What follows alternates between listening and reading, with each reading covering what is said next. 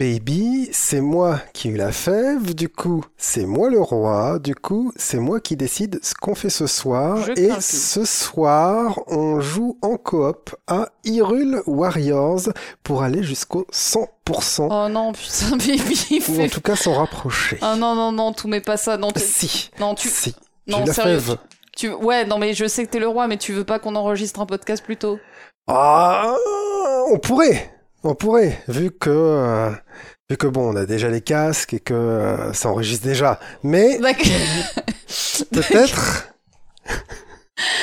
que tu préférerais, euh, avec moi, avancer jusqu'au 100% Alors- de toute la plaine d'Hyrule. Alors, pas du tout.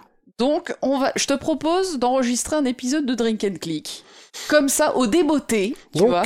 Donc, tu préfères commencer un épisode en disant que tu préfères enregistrer un Drink and Click plutôt que de jouer à Hyrule Warriors. Mais carrément. Ah, il va falloir en parler. Mais carrément, baby.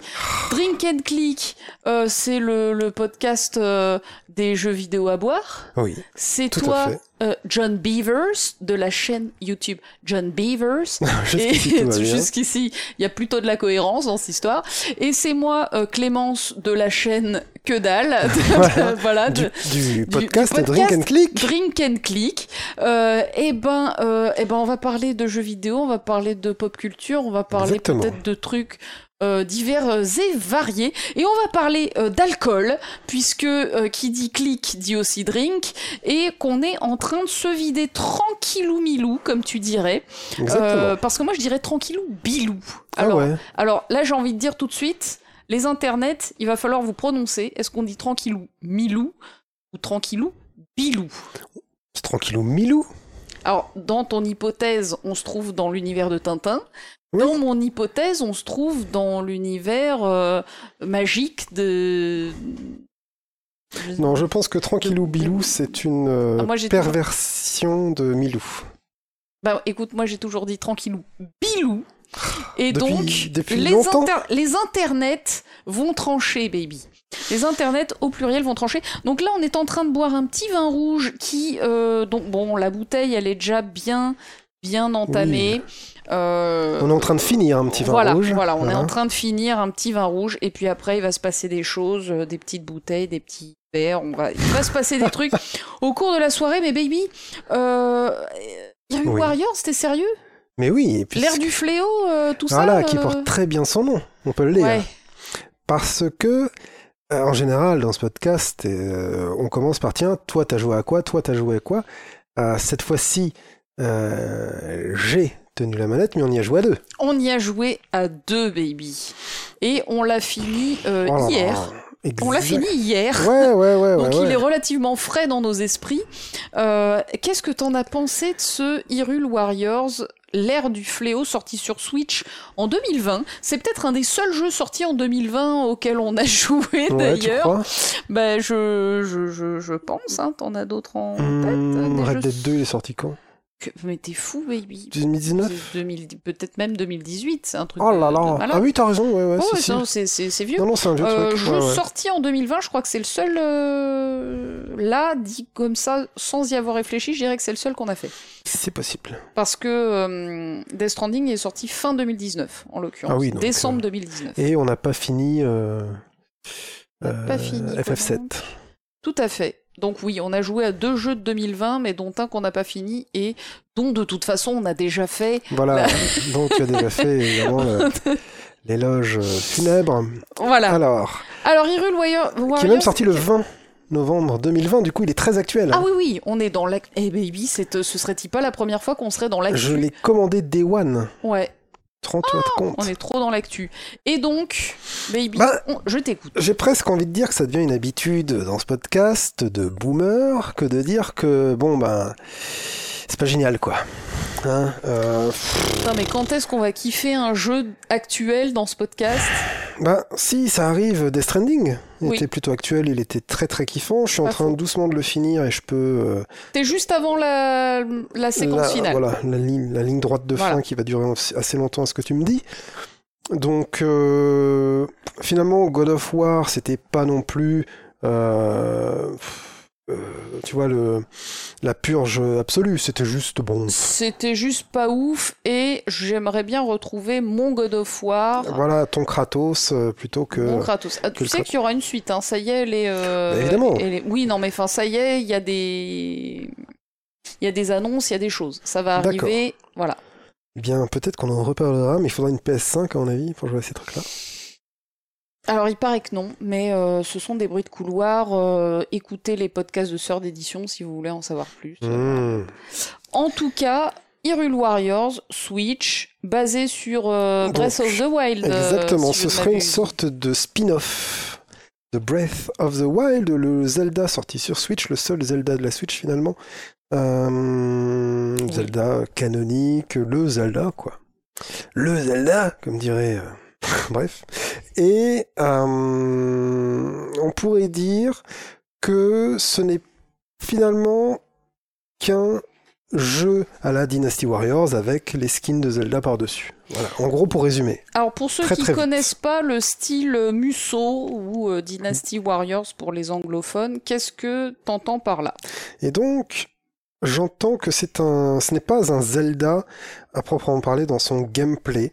Il y a beaucoup de choses qui, diffèrent. C'est un jeu dans lequel tu es un héros surpuissant qui va se battre contre des armées entières, euh, des dizaines hein, de, méchants en face de toi en même temps. Et du coup, tu vas d'un revers euh, de ton épée en euh, faire voler 10, 12, euh, 15 devant toi.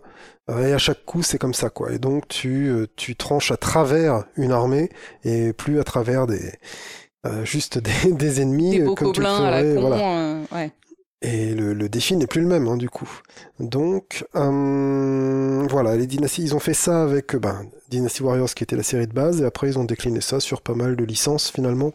Moi j'avais découvert ça avec la licence Gundam et euh, j'avais trouvé ça complètement absurde d'avoir euh, un, un Gundam contre euh, X 1000 euh, Zaku. Enfin voilà, pour les fans de Gundam, ils sauront de quoi je parle. Donc, le, robot le plus puissant contre des tout petits robots. Voilà, c'est ça. Enfin, c'était assez ridicule d'avoir autant de robots quand tu sais que dans la saga animée Gundam de base, les robots en fait sont ultra rares, ultra coûteux. Enfin, que c'est euh, c'est des, des ressources de Mmh, luxe, quoi. C'est vraiment. euh, euh, et là, t'en as euh, 50 à l'écran, donc c'était assez ridicule. J'avais euh, du coup complètement pris en grippe cette euh, cette licence hein, en me disant que c'était n'importe quoi. Mais bon, quand on a vu que Breath of the Wild allait être décliné en en en, en Musso, en, en Hyrule Warriors, euh, euh, l'ère du fléau, parce qu'en fait il y a déjà eu un, un Oui. Hyrule Warriors si je ne m'abuse. Sur euh, Wii U. D'accord. 3DS aussi. Qu'on a qu'on n'a pas fait. Du Non, coup, non, hein, du non, tout. qui était vraiment le, qui était pas du tout dans l'univers de Breath of the Wild, il était plus Mm. dans celui d'avant. Mais voilà, le, le fait d'avoir kiffé toi comme moi Breath of the Wild, euh, on s'est dit bah, que ce serait sympa de faire ce jeu. D'ailleurs, je me demande si c'est pas dans un podcast que euh, qu'on s'est dit tiens et si on faisait ce jeu-là. Mais certainement. Mais dans tous les cas, euh, on l'a fait.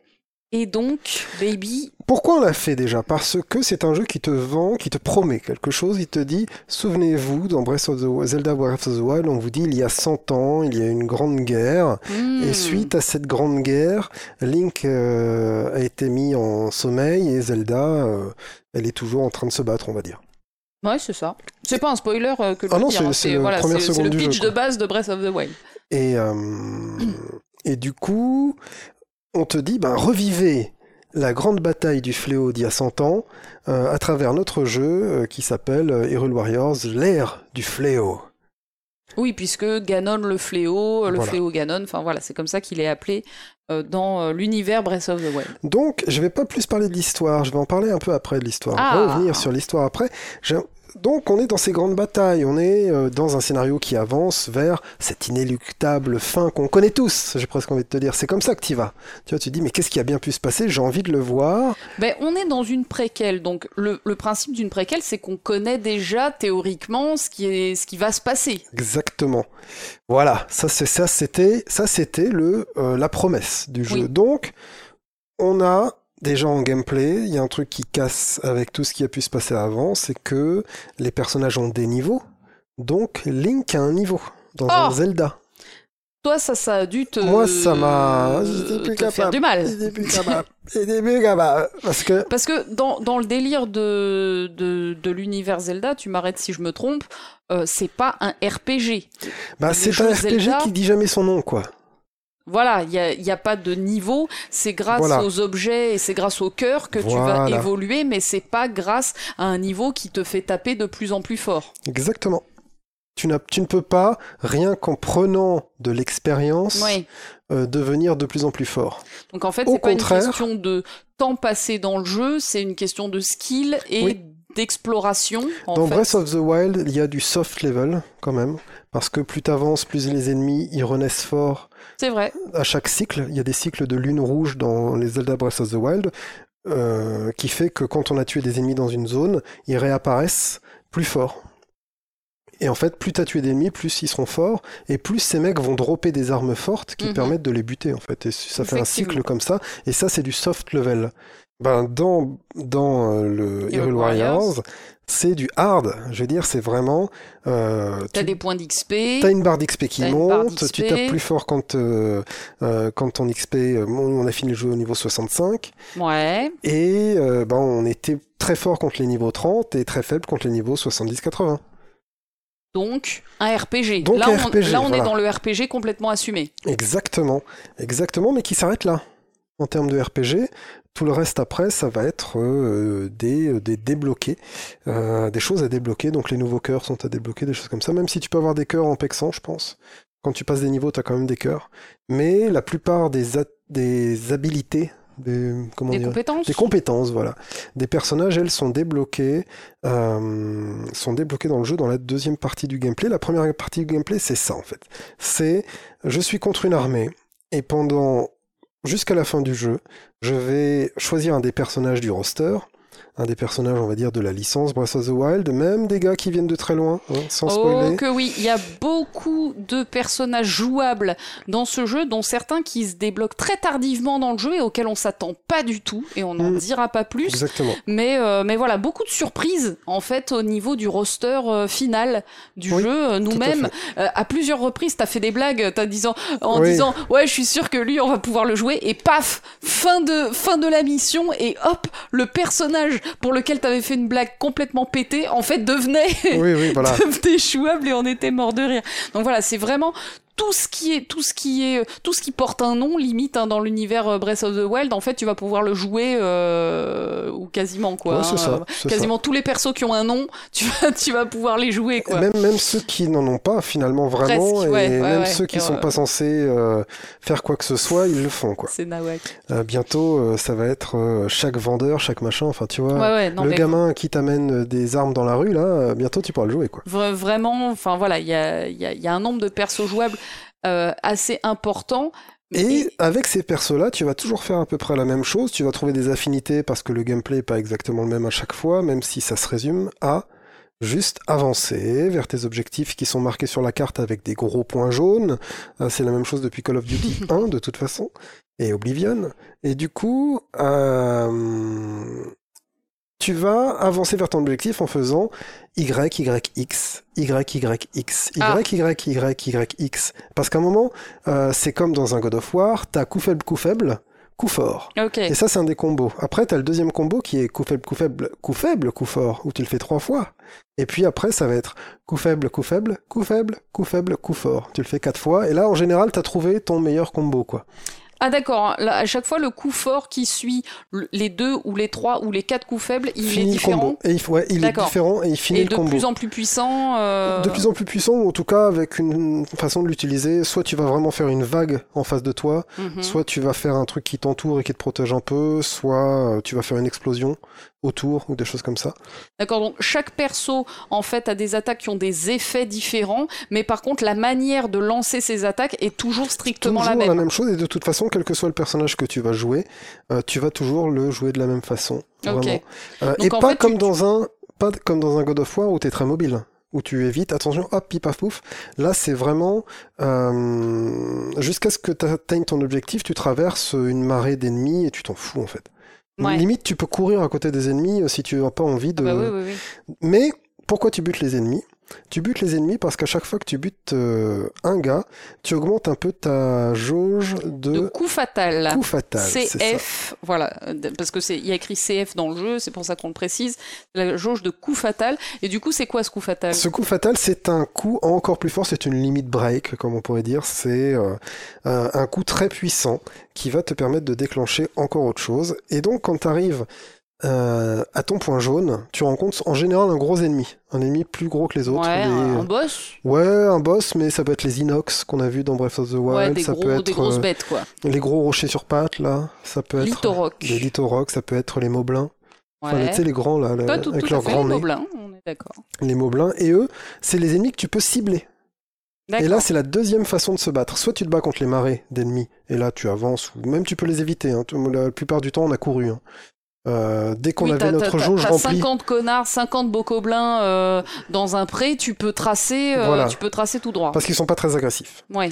Euh, pour une armée, ils sont pas super, ouais, ils euh, sont super un peu- réveillés. Un peu con con. Et donc, tu arrives à ton objectif, tu peux enfin cibler un gros bonhomme, et ce gros bonhomme-là, là, tu vas pouvoir l'esquiver, et ça va te... Tu vas pouvoir euh, voilà l'esquiver et tu vas pouvoir utiliser la tablette Sheka sur lui. Ah, t'as une tablette Sheka. Oh là là, mais quelle euh, quelle euh, euh, quelle innocence. Ah, mais je fais semblant, baby. Pour Eh oui, je, je donne Parce le que change. tu peux très bien, tu pourrais très bien passer tout ton combat à faire YYX sur lui. Ça Mhm. marcherait à la fin, tu le grindes, tu le grindes et ses XP il tombe à zéro. Sauf que de temps en temps, au-dessus de sa tête, en énorme, il y a euh, soit la bombe, soit le cadenas, soit les aimants, soit le flocon, qui sont les quatre pouvoirs de la tablette Sheka. Breath of the Wild. Cryonis, voilà, euh, vous, connaissez. Le tout ça. numéro bis, euh, Amand Office et tout ça. Donc, dès qu'il apparaît, ben toi tu lances ce sort qui qu'on te dit de lancer, tu vois, euh, moi voix, moi fait, c'est tu mets le carré dans le carré, tu mets le rond dans le rond, euh, voilà. Là, ça va figer l'ennemi ou ça va l'interrompre, selon ce que tu as lancé. Et quand tu fais ça, tu le fais rentrer dans une sorte de zone de faiblesse, où tu fais apparaître un, un camembert du euh, Trivial Poursuite. Donc Un tu as petit peu, ouais. six, euh, parties comme ça, six triangles qui forment un rond. Et plus tu le tapes, plus tu vas faire descendre le nombre de ces euh, triangles. Tu vas l'affaiblir, affaiblir, affaiblir. Ouais, tu vas péter sa garde. en fait. Ouais. Voilà, c'est ça.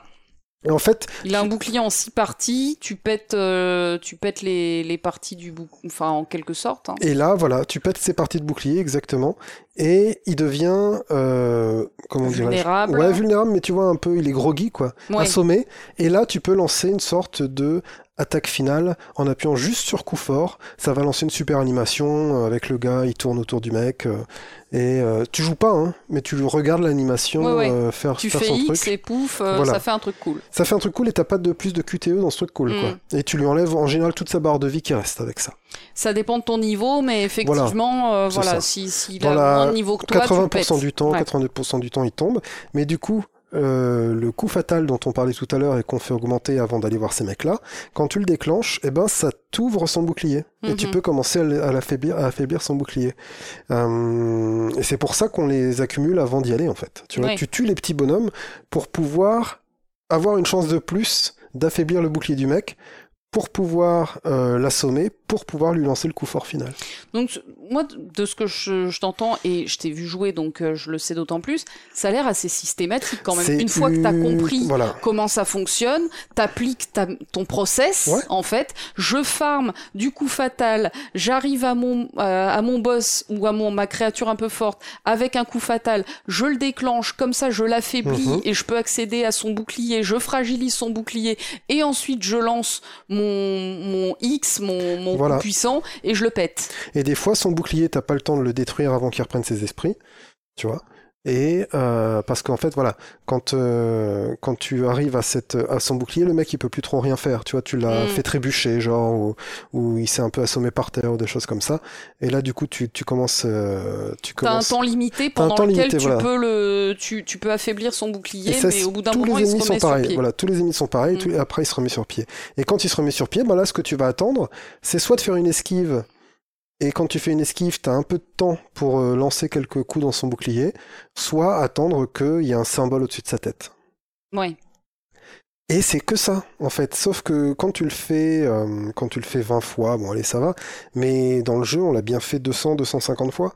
Et à force, t'en peux plus, quoi. C'est, c'est beaucoup, beaucoup, beaucoup, beaucoup, beaucoup. Euh, parce que le jeu est rempli. De chez rempli, de chez rempli de missions. Oui, oh putain. La map du jeu, donc c'est la même map que euh, Breath of the Wild, Voilà. sauf qu'elle n'est pas en monde ouvert.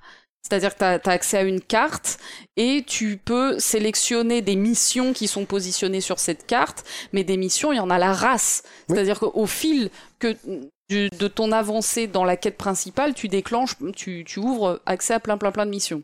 Exactement. Et tu, tu les, euh, tu y vas juste en cliquant dessus, comme si tu regardais la map dans Zelda Breath of the Wild, quoi. Oui, et tu te téléportes directement sur Voilà. le lieu de la mission, tu pètes les monstres et, Et donc, t'as fini plein de, plein plein de marqueurs de cartes sur Mm. la carte, de marqueurs comme ça. T'imagines comme la carte d'Oblivion finie ou même la carte de Breath of the Wild finie, quoi. Mm. Il y a plein de marqueurs, quoi. Et euh, une carte de RPG terminée, plein de marqueurs.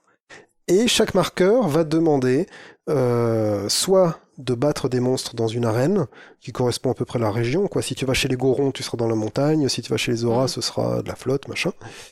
Et soit d'apporter des ingrédients de ce qu'on ramasse dans les missions ou ce qu'on gagne dans les missions pour déverrouiller, euh, déverrouiller soit une nouvelle boutique, soit les compétences de tous les personnages que tu as. Tu vas cliquer sur un marqueur qui a la tête de Zelda. Euh, dessus, c'est marqué vous devez fournir 5 crabes et 10 euh, pierres euh, bleues. Et quand tu les fournis, bling, tu as un nouveau combo. Voilà, ou tu as un nouveau cœur ou machin comme ça. D'accord, donc tu as moyen de faire évoluer tes persos jouables juste en fournissant des ressources que tu as du coup obtenues en faisant des missions? Et en farmant. D'accord, et en fermant.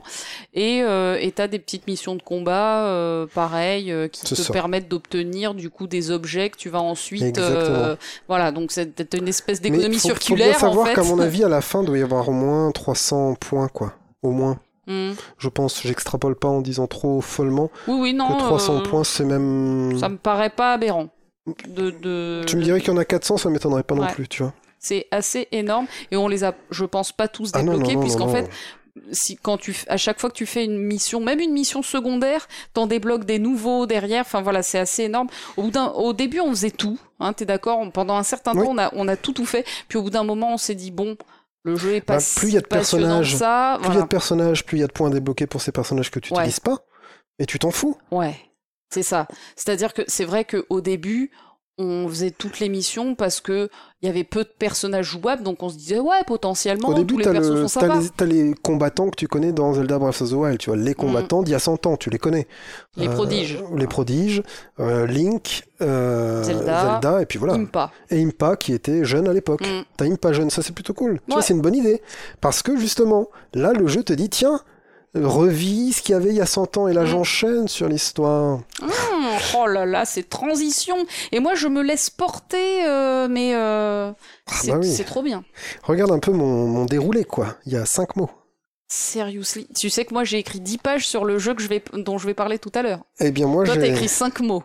Eh bien, Voilà. je, je les dirai après ce que c'est, et c'est à partir de ça que je brode tout ce que je suis en train de dire. Alors, donc, t'allais parler de l'histoire. L'histoire, c'est une promesse.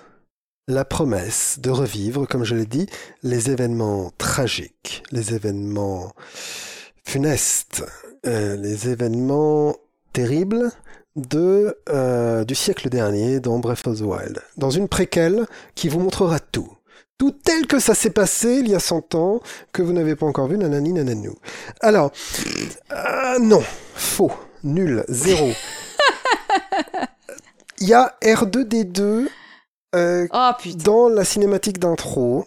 Un petit R2D2 dans la même technologie que euh, les anciens, quoi, dans C'est ça, C'est-à-dire, t'as un œuf, t'as un œuf Fabergé avec une grosse lumière sur la tronche et des petites papates. Donc, vous voyez hein, les, les anciens dans Breath of the Wild, donc les, les robots, quoi. hein, Voilà, tous les robots, ils sont Voilà. pareils, euh, ils sont un peu sculptés, machin. euh, et lui, donc, c'est un œuf, vraiment, hein, comme tu dirais un œuf de Fabergé, un œuf décoré. Il est petit, il est kawaii, Et il fait quoi, quoi, bip bip. Ouais, c'est voilà. R2D2. C'est R2. C'est c'est bébé R2 même. Il est encore plus mignon que ça. R2.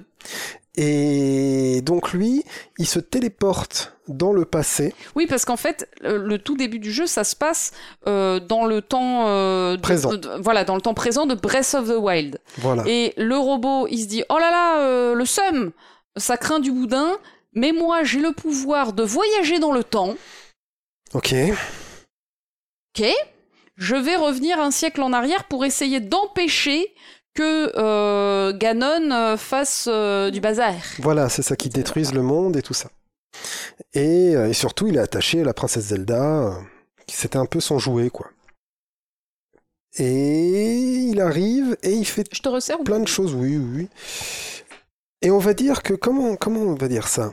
En fait, il vient tellement, et là on peut, on peut spoiler ça parce que voilà, euh, il vient tellement sauver les gens Ah bah c'est Robot Ex Machina. hein, Oui. euh, qu'il y arrive. oui. C'est-à-dire que, et là c'est vraiment le spoil que je vais dire, mais on s'en fout. Ouais, ah non, non, euh, on s'en fout pas tout à fait. C'est-à-dire, si vous voulez faire euh, Hyrule Warriors, Oui. euh, l'ère du fléau, euh, zapper un petit peu plus loin, on va spoiler. Mais euh, en vrai, hein, faites pas ce jeu, ça c'est pas Non, super non, non, non, je vais, Voilà. je vais dire ce qu'ils peuvent faire. C'est ma conclusion. Ah. Tu vois. Mais en gros, voilà. Pour que on puisse continuer, alors je vais même pas spoiler. Pour qu'on puisse continuer à jouer avec les personnages et les prodiges d'avant, eh ben, il faut qu'ils restent euh, disponibles. Oui. Voilà. Il faut pas que ce qui leur arrive dans Breath of the Wild. Pourrait nous empêcher de jouer avec. Voilà. Voilà, voilà, on pourrait s'en tenir là. Et par exemple, comment on va faire pour jouer avec les prodiges euh, du futur de Breath of the Wild? Ah bah tiens, on a peut-être une machine à remonter le temps en forme d'œuf. Ah, et donc voilà. Donc, ce que tu es en train de dire, c'est que ça invalide complètement Ce n'est pas canon. C'est un épisode filler. Ou, ou c'est une réalité alternative euh, Ouais, façon mais- euh, d'ici, euh, tu sais, Terre 2. Voilà, euh, c'est c'est peut-être Hyrule 2. Alors c'est Hyrule 2, il n'y a pas de problème. Je veux bien le prendre comme ça. Mais ce n'est en rien canon et ça fait vraiment penser à un épisode filler avec un méchant d'épisode filler. Oh putain, le Parce méchant. que s'il y a le gentil qui s'est téléporté dans le passé, il y a aussi le méchant qui vient réveiller Ganon, quoi. Alors, euh, pire méchant de l'histoire du jeu vidéo. oui, oui, oui, Euh, générique. Il a Non, mais zéro cara design, il a zéro motivation, il a zéro charisme. Euh, voilà, il s'appelle Astor et rien que le fait que je me rappelle de son nom, c'est déjà lui faire beaucoup trop Mhm. d'honneur. Parce que c'est un mage noir basique. Bon, c'est un mage méchant. Qui veut Euh, réveiller Ganon, euh, on sait pas pourquoi, bah parce que euh, euh, je suis trop nul, donc je veux euh, être le sbire d'un gros méchant. Enfin, je sais, je sais Non, pas, on pas. sait pas ce qu'il veut, mais euh, force est de constater que ça marchera pas, hein, tellement qu'il est nul. Voilà. Et, euh, et donc voilà, c'est euh, c'est chaud, c'est chaud à quel point le méchant est générique. À, une- à un moment, t'as eu une formule que j'ai trouvé vraiment géniale. On dirait un filler de Naruto. Mais c'est ça. Et toute personne qui a vu Naruto et qui a vu les épisodes filler de Naruto, donc les épisodes qui De sont pas dans le manga Naruto, qui sont qui sont créés juste pour euh, donc les épisodes de la série animée Naruto qui sont créés juste pour euh, remplir entre deux passages vraiment écrits par le le- l'auteur du manga. Euh, donc c'est des épisodes nuls qui, qui ne font pas avancer l'histoire, qui font du surplace avec des personnages faux qui sont euh, qui sont pas du tout charismatiques. C'était exactement ça quoi. Enfin ce, ce perso est une calamité totale. C'est le bah, avec le petit robot R2, c'est les seules deux inventions qu'il y a en fait euh, dans ce Hyrule Warriors. Tous les autres persos existaient déjà dans euh, euh, dans Breath of the Wild et on peut dire que les deux c'est les maillons faibles. Ah oui, complètement, Enfin ils sont ils sont là. Ça et l'histoire elle-même qui justement n'arrive pas à générer de l'émotion à cause de ce manque d'impact permanent euh, qu'il a. C'est-à-dire si vous vous souvenez des souvenirs dans Zelda Breath of the Wild, il n'y a jamais cette intensité vraiment. Il y a un peu des échanges entre Zelda et son père euh, qui peuvent être sympas, mais c'est tout quoi. Je trouve quand même ouais qu'il y a deux trois belles scènes cinématiques avec un petit Et voilà, un peu de quelque chose mais euh, guère plus. le truc à sauver. Parce que maintenant que j'ai j'ai bien euh, éclaté la gueule de... on, on a pourri jeu. Warriors. Ah. Et à raison, Oui oui oui. parce qu'il y a aussi la caméra. On Ah. n'en parle pas assez de la caméra. Alors que c'est un peu ta marotte quand même, la Non, caméra dans la les caméra jeux. Je dans- pense que tu pourrais faire une sous-chaîne sur ta chaîne Facebook, tu pourrais faire une playlist Caméraman. complète de, de moments où tu pètes des câbles sur des Ah caméras. oui, oui, si je m'enregistrais, bien sûr. Voilà. Et là, là j'ai pété des câbles parce qu'il y a deux choses avec cette caméra Tu m'as beaucoup crié dans les oreilles. Il y a la première, elle va paraître évidente. Des fois, on se bat contre des persos géants comme des inox ou des choses comme Tout ça. à fait. Sauf que la caméra, elle dézoome pas. Elle reste braquée sur Voilà. ton petit perso. Et donc, tu te bats contre le cul de l'inox. tu vois Et donc le bazar qui est censé apparaître au-dessus de ta tête, qui te Au- permet de savoir au-dessus de si sa tu... tête. Oui, au-dessus de sa Et tête. ben, tu le vois pas. Oui. Et ben, tu ne le vois Donc pas. tu sais pas quand il est fragilisé que tu peux Exactement. lui pourrir la gueule. D'accord. Et donc, tu es obligé de reculer. Mais au fond de l'arène. mais vraiment, hein, comme un. Jusqu'à ce que tu fasses. Tu puisses voir à peu près la couleur, parce que tu vois pas tout, mais tu vois la couleur du truc qui est là au-dessus de la tête, c'est bleu, ça doit être une bombe. Allez, j'envoie et on verra bien. Sauf que pendant ce temps-là, pendant que t'as envoyé et que tu verras bien, paf, le bouclier il est accessible. Mais Bah toi, oui. t'es à l'autre bout de l'arène. Donc faut que tu arrives à faire des petites roulades pour arriver jusqu'à lui, alors que le temps imparti pour tuer son bouclier euh, est déjà à moitié pété. Le temps que tu reviennes. Ah, tu vois? Et il y a des moments aussi où euh, t'arrives contre un mur, t'as un ennemi devant toi, et là tu ne vois plus rien. Pour continuer à te montrer l'ennemi, en fait, il te montre plus rien, le jeu. Et des fois, je me souviens, c'était contre des linelles, on voyait son épaule. Ou juste rien, quoi. Ouais. Euh, et c'est tout le temps.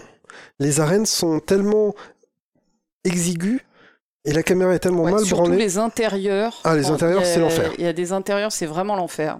Il- ce jeu ne sait pas gérer les intérieurs parce qu'il essaye en même temps de te montrer des batailles et en même temps de te montrer des escaliers. Au bout d'un moment, il y a mal donne, quoi. Et euh... non, mais c'est vrai. Oui, oui, ah bah, complètement. Et euh, du coup, il y a des moments et beaucoup, beaucoup trop. J'ai joué à l'instinct, j'ai joué en me disant bon, je connais les rythmes des mecs. Il faut faire Y, Y, X, Y, Y, X. Bon, bah, je vais en faire deux ou trois et je vais essayer de me barrer dans un coin pour essayer de retrouver une caméra, quoi. Hmm. Le pire, c'est quand tu, comme tu ne vois pas Link, tu sais pas si t'es pas en train de, de bloquer dans une caisse par terre ou un caillou ou un bazar qui t'empêche d'avancer. Et des fois, t'es comme ça et tu te fais taper dessus, tu te prends des coups, mais tu sais pas d'où ils viennent, tu sais pas qui te Ouais, les a donnés et tu pouvais pas les esquiver, rien, rien, rien. Donc, euh, on pourrait dire que la caméra est importante dans un jeu? Elle est tellement importante qu'il n'y a même pas de d'indice sonore, le level, le Oui. sound design du jeu. Et là, je vais vous faire une confidence sur la façon dont j'ai levelé. Euh, j'ai été Hier, d'ailleurs, toute la journée hier, d'hier. c'était hier. Ouais, c'était hier, baby. J'étais dans une réunion chiante avec des gens chiants sur euh, en télétravail. J'étais juste là pour conseiller sur des trucs au cas où ça tombait euh, dans mon périmètre. Et du coup, ce ça l'a jamais fait vraiment, ou alors une ou deux fois. Eh, alors, euh, et toi, euh, t'en penses quoi, euh, John Beavers? Bon, ils m'appellent pas comme ça, mais t'as bien compris. Et du coup, je leur dis, ah ouais, évidemment. euh, donc, je réécoute ce qu'ils ont dit, je refais le résumé dans la tête et je leur dis, ah oui, évidemment, si on peut profiter de l'opportunité et que ça coûte pas cher, autant y aller.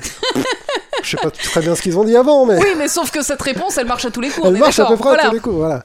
Et euh, voilà, est-ce qu'ils en ont vraiment besoin? Bon, Tu vois, Et pendant ce vraiment- temps-là, en fait, tu jouais. Et euh, pendant ce temps-là, sans le son du jeu, Ouais. euh, j'ai pexé pour qu'on arrive euh, à un niveau un peu plus au-dessus, finir le jeu hier dans la soirée. ouais. Et que toi tu prennes le train aujourd'hui, donc voilà, c'était vraiment. Par contre, hein, le fait que tu sois venu à l'improviste, ça m'a fait une semaine de ouf, mais au final, j'ai j'ai réussi à tout faire rentrer en pexant pendant une heure de réunion, machin. La classe. Et j'ai joué sans le son du jeu, même pas, même pas, pas fort. hein. Zéro. Hmm. Zéro son du jeu. Euh, quand même un certain respect pour les gens que j'avais, tu vois, ici ils entendent ya, ya, ça, ça a pas de sens, tu vois. Je dois protéger Je- Oh. On parlera des doublages après. On parlera des doublages, on parlera des doublages. Euh, parce que ils sont pas si mal. Alors, ils, sont, ils sont plutôt très bien, mais, il y a deux, j'ai- trois ça n'a rien hein. changé à mon expérience de jeu de ne pas voir le son. Rien du tout. Oui, en fait, il n'y a pas d'indice sonore. Il y a rien de euh, rien de dans- pa- Par rapport à un jeu qu'on Et, c'est à a- quel... et je me suis même rendu fait compte. comme euh, Death Stranding Voilà. au niveau du son il y a énormément de choses et si tu coupes le son en fait tu vas te faire défoncer à certains moments parce que euh, le son est un indice très fort de ce qui se passe dans le monde là euh, Tu peux être sourd. tu- Alors, intérêt. si vous avez un ami sourd, c'est pas grave pour lui. Tu peux lui faire jouer. Mm. Il y a aucun problème, vraiment. Euh, ça peut être euh, presque une qualité, on ne sait pas, mais pour certaines personnes, mais euh, qui qui sont pas très basées sur l'oreille, quoi. Mais je veux dire, c'est à ce point-là. Le Ouais. sound design du jeu, c'est à ce point-là. Dans le Il sound design, participe pas du gameplay, en fait. Ouais. Il, il participe de l'ambiance, mais pas du gameplay. exactement, c'est du, euh, c'est dans la production value. Et la production Mm. value de ce jeu, elle est très grande. On va en parler. Mm. Elle est très grande et on enchaîne donc sur le grand avantage du jeu, c'est la production value. Qu'est-ce que t'appelles euh, production value? Alors c'est la valeur de production en français. C'est- tout ce qui. hop, hop, hop, hop. Mais c'est tous les moyens et les talents euh, mis dans, on va dire, la technique du Oui. jeu. Et, euh, et vraiment, voilà, ces moyens techniques euh, qui ne sont pas inhérents à l'histoire, au gameplay, au cœur du jeu, c'est tout ce qu'il y a autour. Donc ça va être euh, grossièrement les graphismes, Tout ce qui n'est pas l'écriture du jeu, on va dire. euh, Enfin, le la, la- design. voilà le. bah, ça va être le- la direction artistique. euh, Ça va être les moyens mis dans la direction artistique parce qu'ils ont Mhm. pris des artistes qui, qui assurent pour ça. Ça va être l'argent mis dans les cinématiques, l'argent mis dans les ré- réorchestrations de la musique, l'argent mis dans le doublage. Alors effectivement, on peut le dire.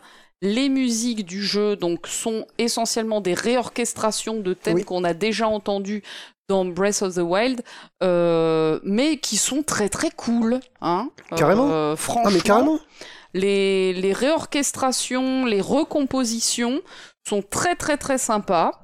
Euh, alors je dirais qu'elles ont peut-être un petit défaut, c'est d'être omniprésentes, tandis que dans Breath of the Wild, la musique arrivait par note, par Mais oui, mais comme le son ne sert à Et- rien, Oui, oui, oui, ça Tu peut être, un- ça peut être voilà. une nappe en fait, ça peut être une une nappe. nappe. Et donc là, dans, dans Hyrule Warriors, tu vas avoir une nappe, une nappe très très cool, hein, mais une nappe quand même. Alors que dans Breath of the Wild, t'avais ce côté un peu événementiel de la musique qui était cool et qui servait au gameplay, puisque bah, euh, quand un combat se démarrait, t'avais une musique de combat qui se démarrait, alors que sinon le reste du temps, t'étais euh, dans la Dans pampa, l'ambiance, t'étais voilà. pépouse, Et t'entendais euh, les choses. et t'entendais les choses et les bruitages euh, Voilà. voilà. de, de T'avais un vrai sound design. Ouais. quoi.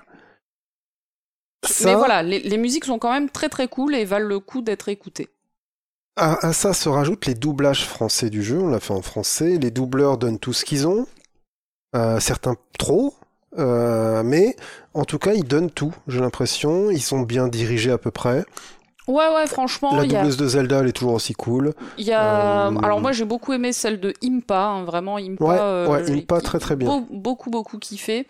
Euh, Seul des prodiges aussi, hein, je veux dire. euh, enfin voilà, et ils ont repris d'ailleurs hein, tous les comédiens qui avaient officié dans Breath of the Wild. Voilà. hein. donc euh, le roi, c'est le roi. euh, Enfin voilà, tous les tous les comédiens sont au rendez-vous, donc ça c'est assez cool. Par contre, dans. Et là, je vais te laisser la main. Oh là là. Dans Breath of the Wild, il y a certains, certains personnages qui vont faire des. Quick, quick. Et en fait, ça va marquer en bas ce qu'ils met- ce qu'ils mettent, et eux, ils font juste quick, quick, quick, quick. Et ça met, euh, ça met un petit truc, quoi. Oui, oh, et puis tu vois le truc. Et ça aurait été Là, bien. Ils ont donné une voix parlée à tout le monde. Et donc, euh, pour le meilleur, mais surtout pour le pire, il y a certains persos qui n'avaient pas de voix avant et qui maintenant en ont une. Bah, ça aurait été vraiment mieux. Je spoil ou pas? Je Bah, le bien dis. sûr, hein. Bah. Noya, Noya, donc voilà le le l'un des Korogu, le Korogu qui a un nom en fait, hein, parce qu'il y a un seul des Korogu qui a un nom. euh, Celui avec maracas, of the qui Wild, bien. celui qui a des maracas et qui augmente ton inventaire. Bon ben là, il a une voix euh, et c'est une catastrophe. C'est horrible.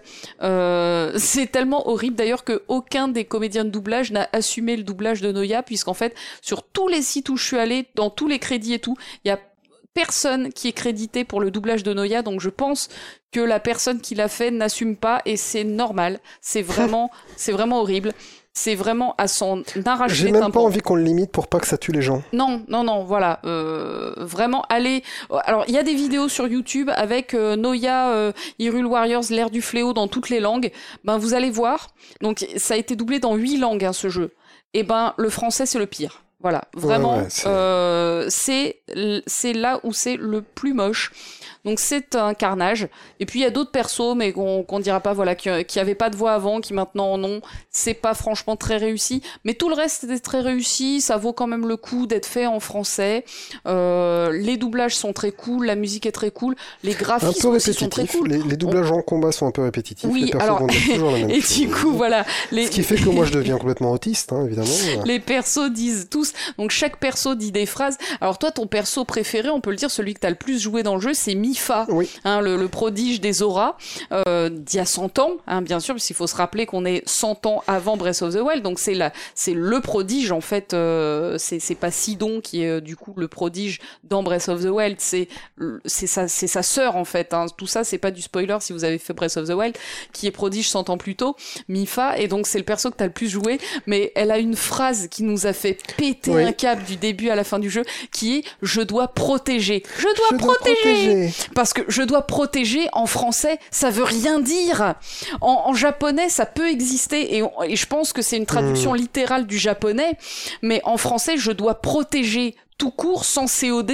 Bon, là je, là, je casse les couilles à tout le monde. Mais sans Je dire quoi Sans dire Mais quoi voilà, sans dire ce qu'on protège. En fait, ça n'existe pas. Protéger en français, ça n'existe pas. On protège quelque chose ou quelqu'un, Mhm. mais on ne protège pas. Protéger, Et ça elle n'a pas de pas sens. de dire je dois protéger.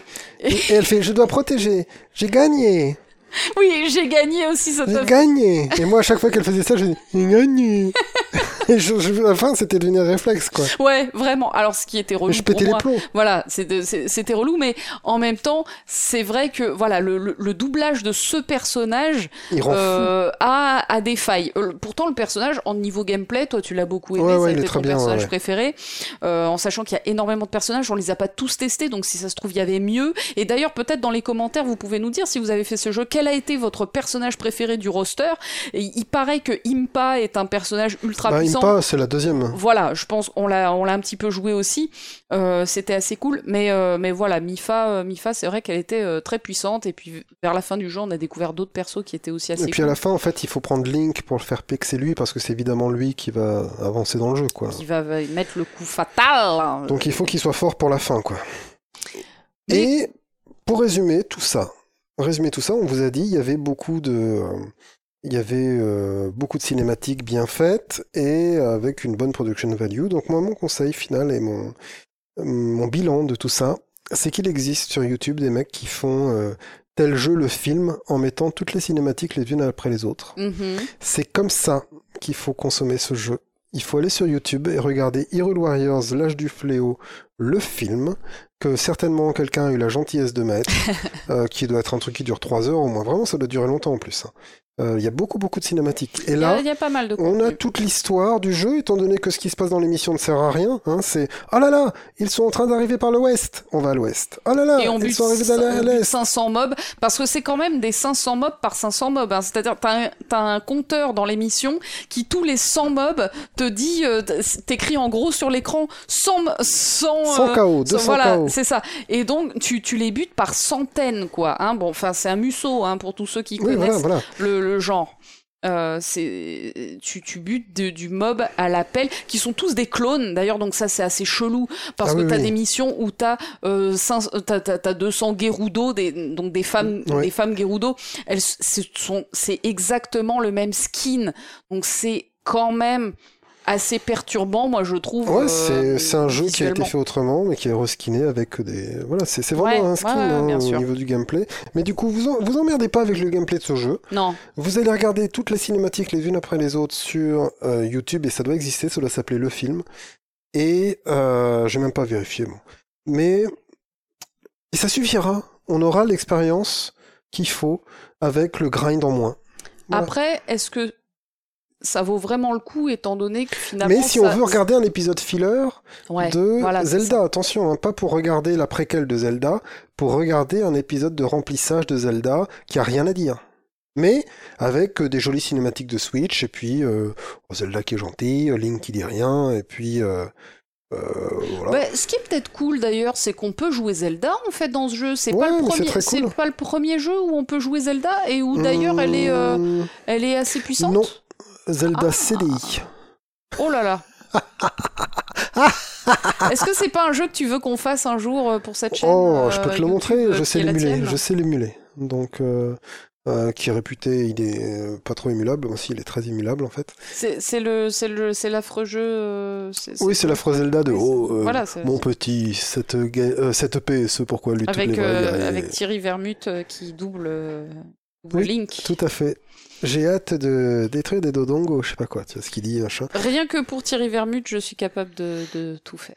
Eh bien, écoute, peut-être qu'on fera une découverte, en tout cas, de, de ce jeu de brin. Ça pourrait.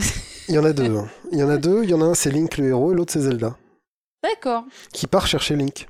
cool, Voilà. Très féministe. euh, Exactement. sûr. Et euh, non, sinon, sinon, elle se fait sauver. Donc là, c'est vrai qu'elle est très active, très très active. Moi, elle arrête pas de dire, évidemment, comme dans euh, les souvenirs de Breath of the Wild, bah alors mon pouvoir, il s'active pas. Ah merde. Et Ah, voilà. Mais à part ça, euh, voilà quoi. Non, Alors- non, mais tu sais, dans, dans Hyrule. Ouais, je comprends. Donc c'est c'est un peu chiant, t'as envie de dire oui, on a compris, euh, c'est dur, euh, c'est dur pour nous aussi, parce que là ça devient dur pour nous aussi. Mais, euh, mais bon, voilà. Euh, beaucoup moins intense euh, que de toute façon Breath of the Wild, mais si vous êtes tenté de voir ce que c'était peut-être que ce jeu fan de Zelda, euh, je ne sais pas moi, comme nous, masochistes, on ne sait pas, peut-être que faut s'en tenir aux cinématiques et se dire allez, je vais me faire ce soir Hyrule Warriors, le film, c'est tout. Et je vais pas me mettre 40 balles dans ce truc-là, ça sert à rien. Voilà, c'était ma conclusion. Eh ben écoute, je la partage plus ou moins.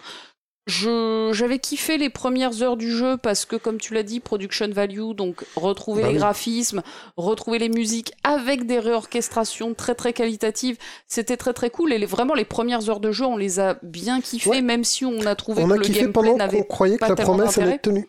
Mais voilà, à partir du moment où on a compris qu'un loup euh, se tramait, euh, ouais, mais je- Ça peut se tramer, un loup des. mais Moi, de toute façon, je veux bien tramer laisse- les loups. Mais- Laisse-moi créer les loups se de nouvelles expressions qui Mais je le à la fais tout mode. le temps, je le fais tout le temps. mode. Voilà, je, je suis en train de lancer. Moi, je fais les choses aux oignons. euh, et Tout tout, à fait. tout. Donc, euh, Donc voilà, donc à un moment, eh ben, on s'est dit. Ouais, mais en fait non. Et après, Et après, on tu t'es endormi, et moi, que j'ai ça se continué à jouer, termine. quoi. et, euh, et le problème, c'est ça, que- c'est que ça se terminait pas, quoi. Ça, Oh là ça a là. été très très long. À partir du moment où on a arrêté de il y kiffer, a des missions qui durent euh, plus d'une heure. ça a été très très long euh, avant que ça se termine. Et donc voilà, le jeu est, est peut-être trop généreux.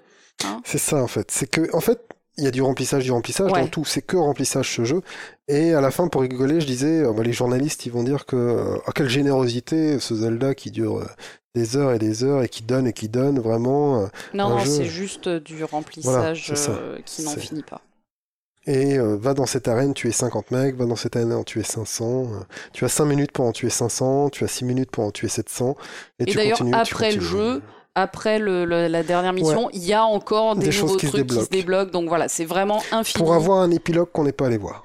Ouais, on n'a pas vu l'épilogue. Si des gens l'ont vu, et ben. Parce que c'est les pilotes du dans les grind. hein. Les pilotes du grind, Ouais. vraiment, il faut avoir tout fait à 100% pour arriver à le faire.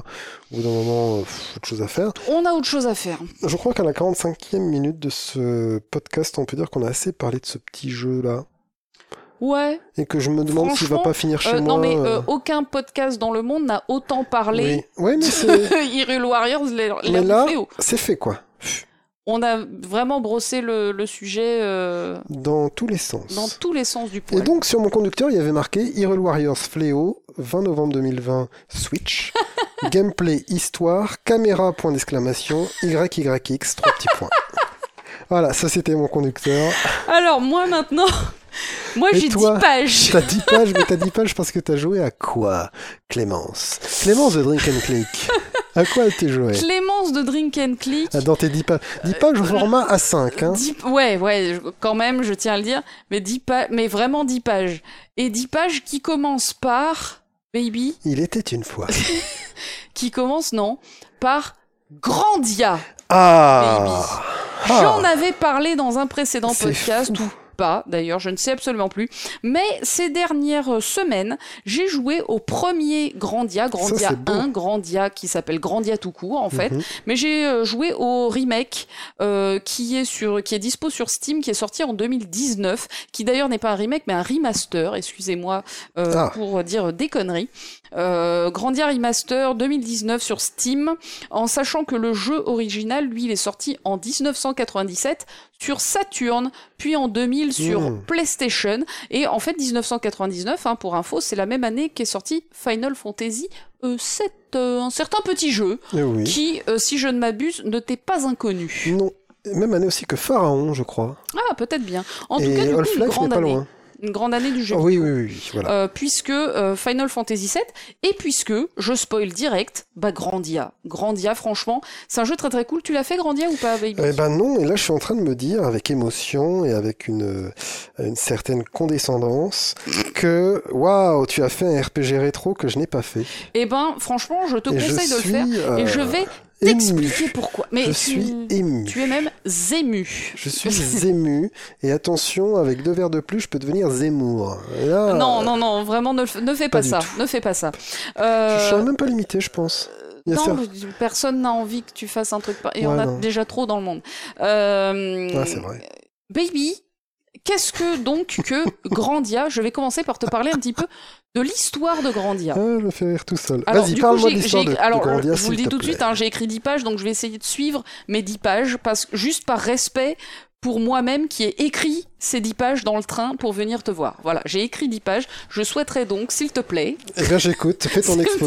non, je vais pas les lire, mais ou, ou presque. Voilà. Présente-nous ta thèse. Non mais sérieux, je pourrais écrire un article dans un magazine. D'ailleurs, s'il y a quelqu'un qui cherche, un- bon bref, euh, Eh ben, tu pourrais écrire un article sur la page Facebook de peut-être. Je vais recopier tout ça. Je vais photographier mes 10 pages que j'ai écrites dans le train. Alors baby, Grandia c'est quoi? C'est l'histoire de Justin qui s'appelle vraiment comme ça en japonais. Hein. Voilà, Justin. Justin, donc, qui est un, euh, un ado, un, je- un jeune ado, un gamin, un ado, tu vois. Et il est passionné par l'aventure, euh, notamment parce que tous ses ancêtres étaient des aventuriers, son père, son grand-père, son arrière-grand-père, machin. Étaient tous des aventuriers. Et donc, lui, comme eux, il rêve de visiter le monde, euh, de découvrir les secrets des civilisations euh, euh, an- antiques, et notamment une civilisation mythique dont tout le monde doute de l'existence, qui s'appelle Angelo, euh, et euh, son père qui qu'on qu'on voit pas hein, dans le jeu. Est-ce qu'il est mort? Est-ce qu'il a disparu? On sait pas. On- Voilà. Son père lui a légué une relique de cette fameuse euh, soi-disant civilisation à laquelle personne ne croit, qui s'appelle la pierre d'esprit. Et donc, euh, Justin euh, rêve de voyager dans le monde, et un jour, avec sa meilleure pote Sue, une petite gamine avec laquelle il a l'habitude de jouer dans son patelin, euh, ils vont visiter des ruines, euh, et là, il découvre que une force armée Oh. euh, est en train d'y mener des recherches secrètes dans ces ruines qui, Ok. qui, qui sont pourtant des ruines tout à fait anodines, mais en fait, quand ils y vont, il y a des, il y a une armée et euh, qui cherche partout et qui ne trouve rien. Et en fait, Justin, c'est lui qui trouve parce que sa pierre d'esprit qui est dans sa poche, offerte par son papa, s'active et ouvre une porte secrète dans bon. les ruines.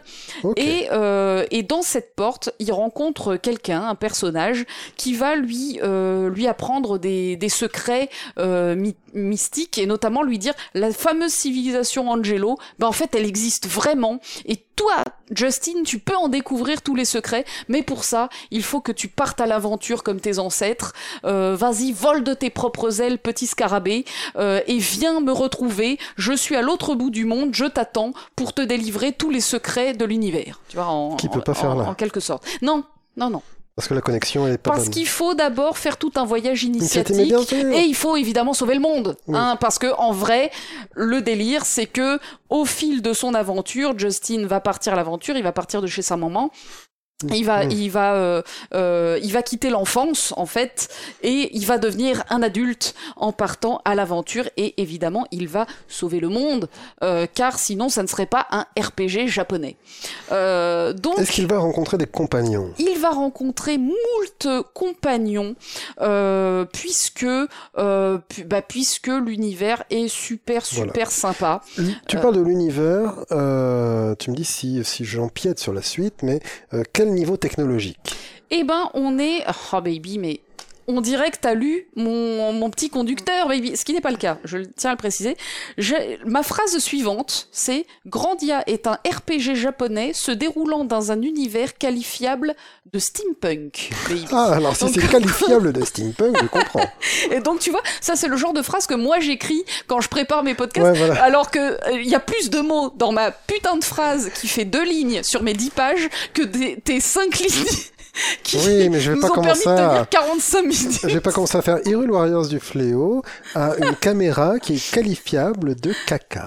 de merdique. De merdique.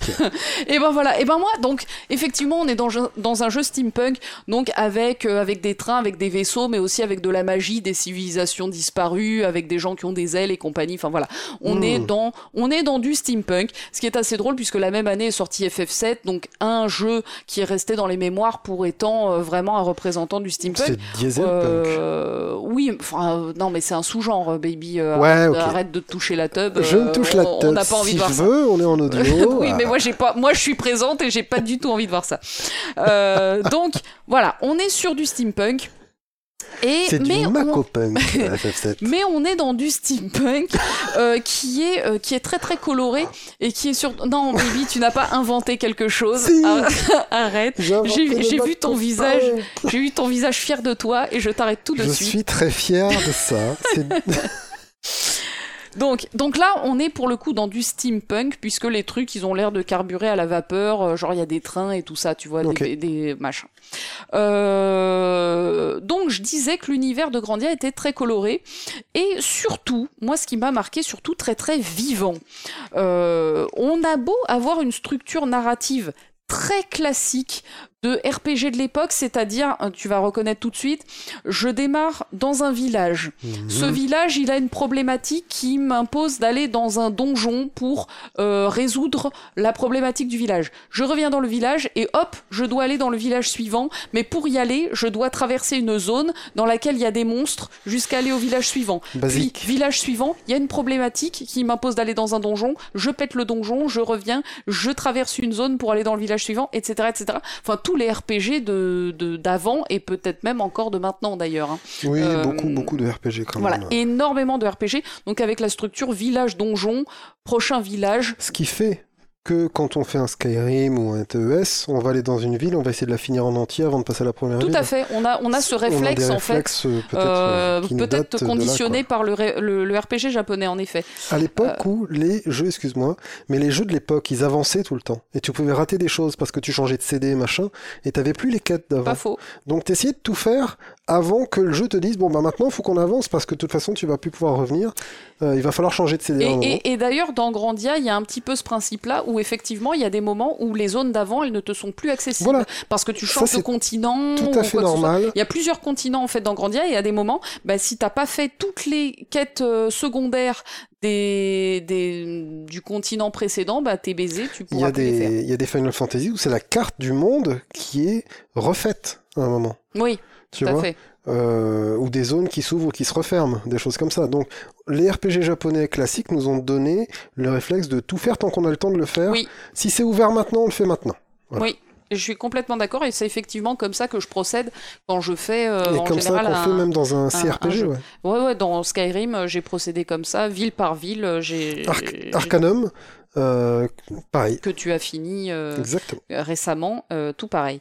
Donc effectivement, c'est pas propre au RPG japonais, mais en tout cas, c'est une, structure qui était très rigide dans les, dans les RPG japonais d'antan et qu'on retrouve hein, très fortement dans, dans ce Grandia. Voilà, qui a une structure très classique, mais, mais dans chaque village où tu vas aller, il y a énormément de PNJ qui ont plein de dialogues différents, très très drôles. Il y a beaucoup d'humour, d'interaction avec les PNJ, que ce soit Justin ou les autres PNJ de l'équipe. Et en fait, tu peux facilement parler à un même euh, euh, Pékin euh, trois, quatre fois. Il, va à chaque fois, au fil de l'aventure, il va à chaque fois te raconter des choses différentes parce que son, ces ah, dialogues vont évoluer au fil du temps. Alors ils sont assez souvent centrés quand même autour de ce qui se passe dans le monde, donc autour de ce que Justin et son équipe fait évoluer dans le monde. Mais cela dit, il y a énormément de dialogues.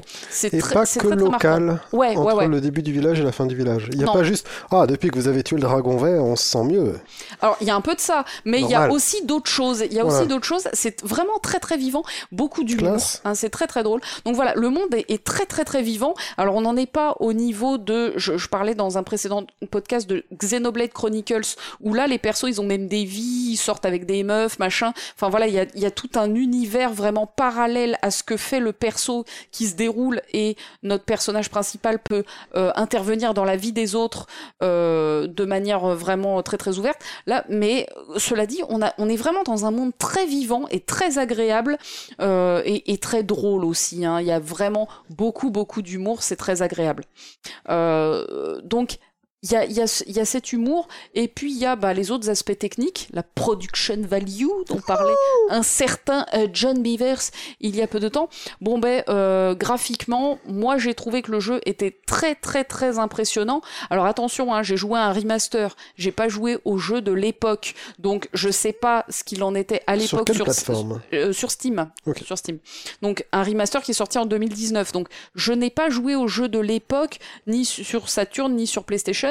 Donc voilà, attention à ce que je vais dire. Mais moi, en tout cas, ce que j'ai vu euh, sur, euh, sur ce remaster était euh, vraiment très très cool. Donc en fait, on est sur un jeu qui a fait le choix des décors en 3D et des personnages en 2D. Donc exactement l'inverse de Final Fantasy VII en fait, si tu y Mhm, réfléchis bien où les décors étaient en 2D euh, et où les personnages étaient en 3D. C'est très vrai. ça. Euh, donc euh, là, les décors en 3D, ça, ça, ça permet quoi? Ça permet des mouvements de caméra qui sont complètement foufous. Avec t'arrives dans un village et la caméra, elle survole tout le village, elle fait un tour, tu Mmh. vois toutes les maisons. Ça, il y a, d'ailleurs, tu peux tourner ta caméra hein, tout au long du jeu. La Ouais. caméra est complètement libre, tu peux la tourner dans tous les sens. Donc ce qui fait que tu peux voir les choses sous l'angle que tu veux. Euh, et ça permet vraiment des mises en scène euh, vraiment exceptionnelles. J'ai trouvé pour un jeu sorti en 97 que tu as des séquences avec des mouvements de caméra, des euh, des des hum, ouais, vraiment du, du de la cinématographie vraiment sur ce jeu que j'avais pour ma part jamais vu sur un, un jeu de, de cette époque-là.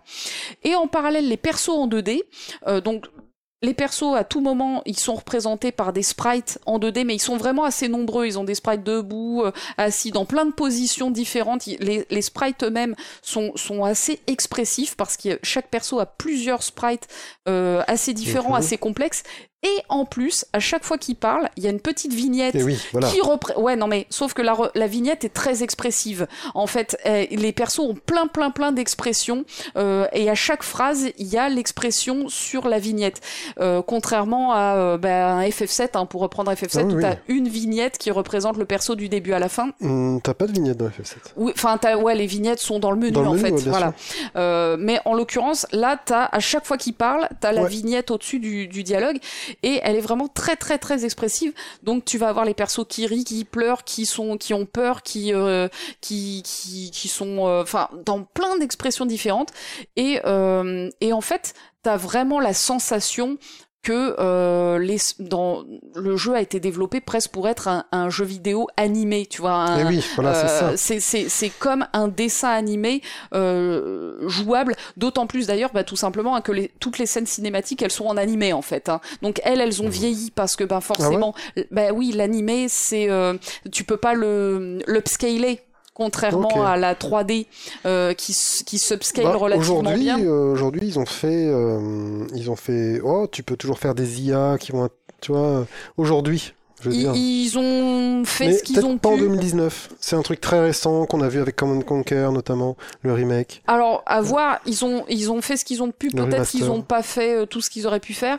Euh, Déjà, déjà, je suis pas sûr que la technologie existait euh, aussi avancée euh, qu'aujourd'hui. Déjà, ils ont essayé de l'adapter aux écrans 16 neuvième d'aujourd'hui, Hmm. parce qu'à l'époque, on était sur du 4 tiers. Donc les cinématiques, elles sont faites pour du 4 tiers.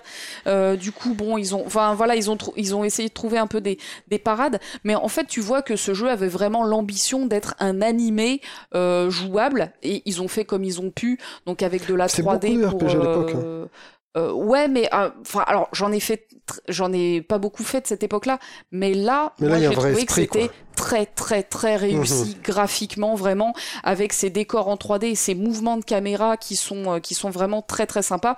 En plus musicalement, il y a une énorme ambition aussi. Il y a euh, beaucoup de compositions orchestrales euh, mhm. très épiques dont le thème principal du jeu. Hein. Vraiment, je vous invite à aller sur YouTube et à taper bah, Grandia thème.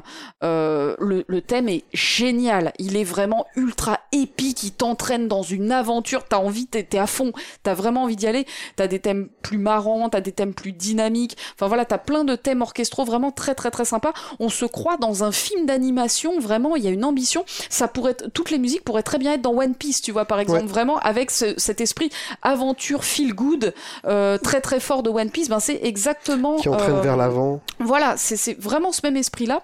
Puis il y a aussi des musiques non orchestrales hein, dans les villages, dans les thèmes de combat, etc. qui sont plus rock voire hard rock euh, euh, pour les thèmes de mhm, combat, mhm. puis t'as des euh, t'as des thèmes plus ethniques dans certains villages en fonction des villages. Hein, comme d'hab, c'est t'as les villages du désert, les villages machin, les villages de la neige, les villages bidules. À chaque village a sa propre tonalité musicale.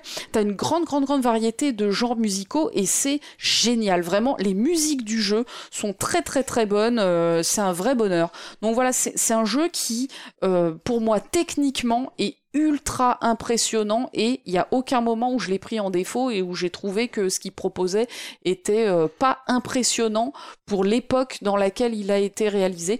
Encore une fois, j'ai joué à un remaster, donc peut-être qu'il euh, y a des choses à dire sur le travail qui a été fait. Euh, et donc tous les sprites ont été refaits euh, Ou est-ce qu'ils sont upscalés un peu bizarre Ils sont upscalés, euh, ils sont upscalés parce, que, ils, ils, sont euh... floutés, ça fait un peu flouté sur les bords. Ils sont floutés. Il y a des endroits où ils sont un peu mal découpés. Enfin voilà, y a, tu, tu, hmm. voilà, par moment, tu vois que l'émulation, elle est pas Tiens.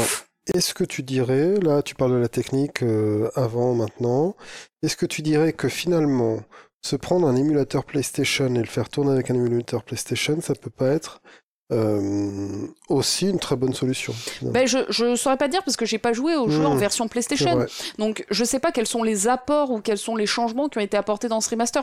Je pense que dans la version PlayStation, il y avait peut-être pas les versions orchestrales des thèmes, par exemple. Je, je sais pas. Donc voilà. Toujours... Ouais, faut voir. Vu que j'ai joué qu'au remaster, je ne peux pas mhm. conseiller une version plutôt qu'une autre je peux juste dire jouer au remaster, c'est de la grosse balle. Voilà, euh, vraiment, c'est de la grosse grosse balle. Oui, puis il est là, quoi.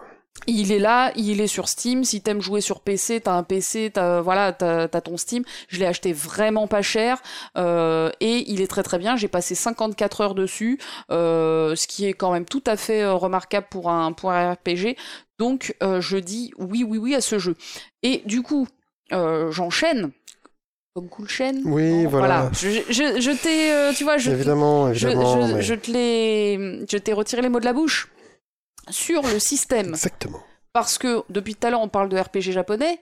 Oui, mais, qu'en est-il du gameplay, très cher monsieur? Comment qu'on joue à euh, Grandia? Tu nous as parlé tout à l'heure en long, en large et en travers euh, de, la gorge, de, de, Hyrule Warriors. Et de son gameplay très très systématique, et eh ben qu'est-ce qu'il en est de Grandia? Et eh ben au départ, j'ai cru que le gameplay était très systématique aussi, mhm. euh, mais je me euh, trompais. Le, défaut d'un début de RPG en général, c'est qu'il suffit d'appuyer sur action, Exactement. valider, tu valides l'action, tu tapes, et t'avances et t'avances, et deux, deux, trois fois tu lances une potion, et puis on va avancer comme ça au début. Eh ben, on est tout à fait dans ce que je pensais au début de Grandia, mais assez rapidement, j'ai découvert que le système était plutôt original euh, et qu'il avait une forte dose de, stratégie. Hmm. Alors, dans Grandia, donc comme je le disais, la, la, structure narrative, elle est plutôt euh, classique. T'es au village, on te dit oh là là, euh, le volcan va bientôt entrer en éruption. Il faut tuer le monstre qui se trouve dans le volcan pour euh, pouvoir euh, qu'on te, pour qu'on puisse te dire quelle est la prochaine étape de ton périple et de ton aventure, tu vois. Et tu vas péter le dragon et ensuite tu reviens dans le village, on te dit quelle est la prochaine étape de ton aventure et t'y vas, tu vois. Eh ben, quand tu vas dans une zone où il y a des monstres comme le fameux volcan qui va péter. déjà, ce qu'il faut savoir, c'est que les monstres ils sont visibles sur le terrain. Pas de rencontres aléatoires dans Oui, ce jeu. bien. Les monstres sont visibles, donc un petit peu comme un chrono trigger. Euh, donc, t'as les monstres, tu peux les éviter si tu, si Mhm. tu veux, il n'y a pas de problème. Euh, ou tu peux foncer dedans, et si tu les prends par derrière, tu vas être favorisé dans le combat, ou si c'est eux qui te prennent par derrière, c'est eux qui vont être favorisés dans le combat qui va se déclencher. Une fois que le combat se déclenche, en fait, t'atterris sur une arène où les monstres et ton équipe sont dispatchés sur le terrain de manière aléatoire. Ils, Ah. sont, ils sont disposés sur le terrain. euh, Donc on n'est pas chacun derrière sa ligne. Non, non, non, il n'y a, pas de- y a pas de ligne. Voilà. On est disposé, euh, monstres et euh, équipe, sur le terrain. Et donc ensuite, tu as en bas de l'écran une jauge d'action Ouais. qui avance. Euh, et le, le personnage le plus rapide, en gros, va, va remplir sa jauge en premier, suivi du Mhm. deuxième, suivi du troisième, etc. Ah, ils sont tous à la queue leu sur une barre. Ils sont tous à la queue leu sur une même barre et en fonction de leur rapidité respective, euh, ils vont arriver, euh, ils vont remplir cette barre et une fois qu'ils auront rempli cette barre, tu pourras lancer une action. Une action qui sera soit une attaque, une magie, un objet ou se défendre ou fuir, mais ce que je n'ai absolument jamais utilisé tout le jeu. Mais tu as la possibilité de fuir Et si tu veux. quand tu balances ton action, le gars il repart à l'autre bout de la leu. Une fois que tu balances ton action, il y a un temps de cast. C'est-à-dire que si c'est une attaque, Mmh. ça va être rapide. Si c'est une magie, ça dépend de la magie. Il y a des magies qui sont rapides, il y a des magies qui sont lentes, etc. Donc voilà, il y a encore un une deuxième jauge ensuite. Donc quelqu'un se qui a son tour après peut attaquer avant. Tout à fait. Oh là là D'autant plus que si tu lances une attaque au corps à corps, Oh. eh ben ton perso il va devoir se déplacer jusqu'au monstre Mmh. et que pendant ce temps de déplacement, les jauges continuent à se remplir pour les autres personnages. lui, Tout à fait. Il la lance celui de là qui où il tire à est. l'arc, oh là il, là il, euh, il lance de là où il est. Euh, donc, ça veut dire que euh, si ton perso il doit se déplacer, ben peut-être que entre temps, il y en aura d'autres qui ont rempli leur jauge après, mais qui vont agir avant. Mmh. Donc, le temps de déplacement des personnages est très important à prendre en compte dans, ton, euh, dans ta stratégie de combat. En plus, les persos, quand ils vont se déplacer pour attaquer, parce que tu vas très souvent utiliser l'attaque, parce que les attaques sont puissantes, les magies sont... euh, Enfin, faut, faut le faire pour qu'elles soient puissantes, je vais en parler après. Mhm. Mais les attaques sont puissantes. Euh, donc tu vas assez souvent utiliser les attaques. Donc beaucoup d'attaques sont au corps à corps.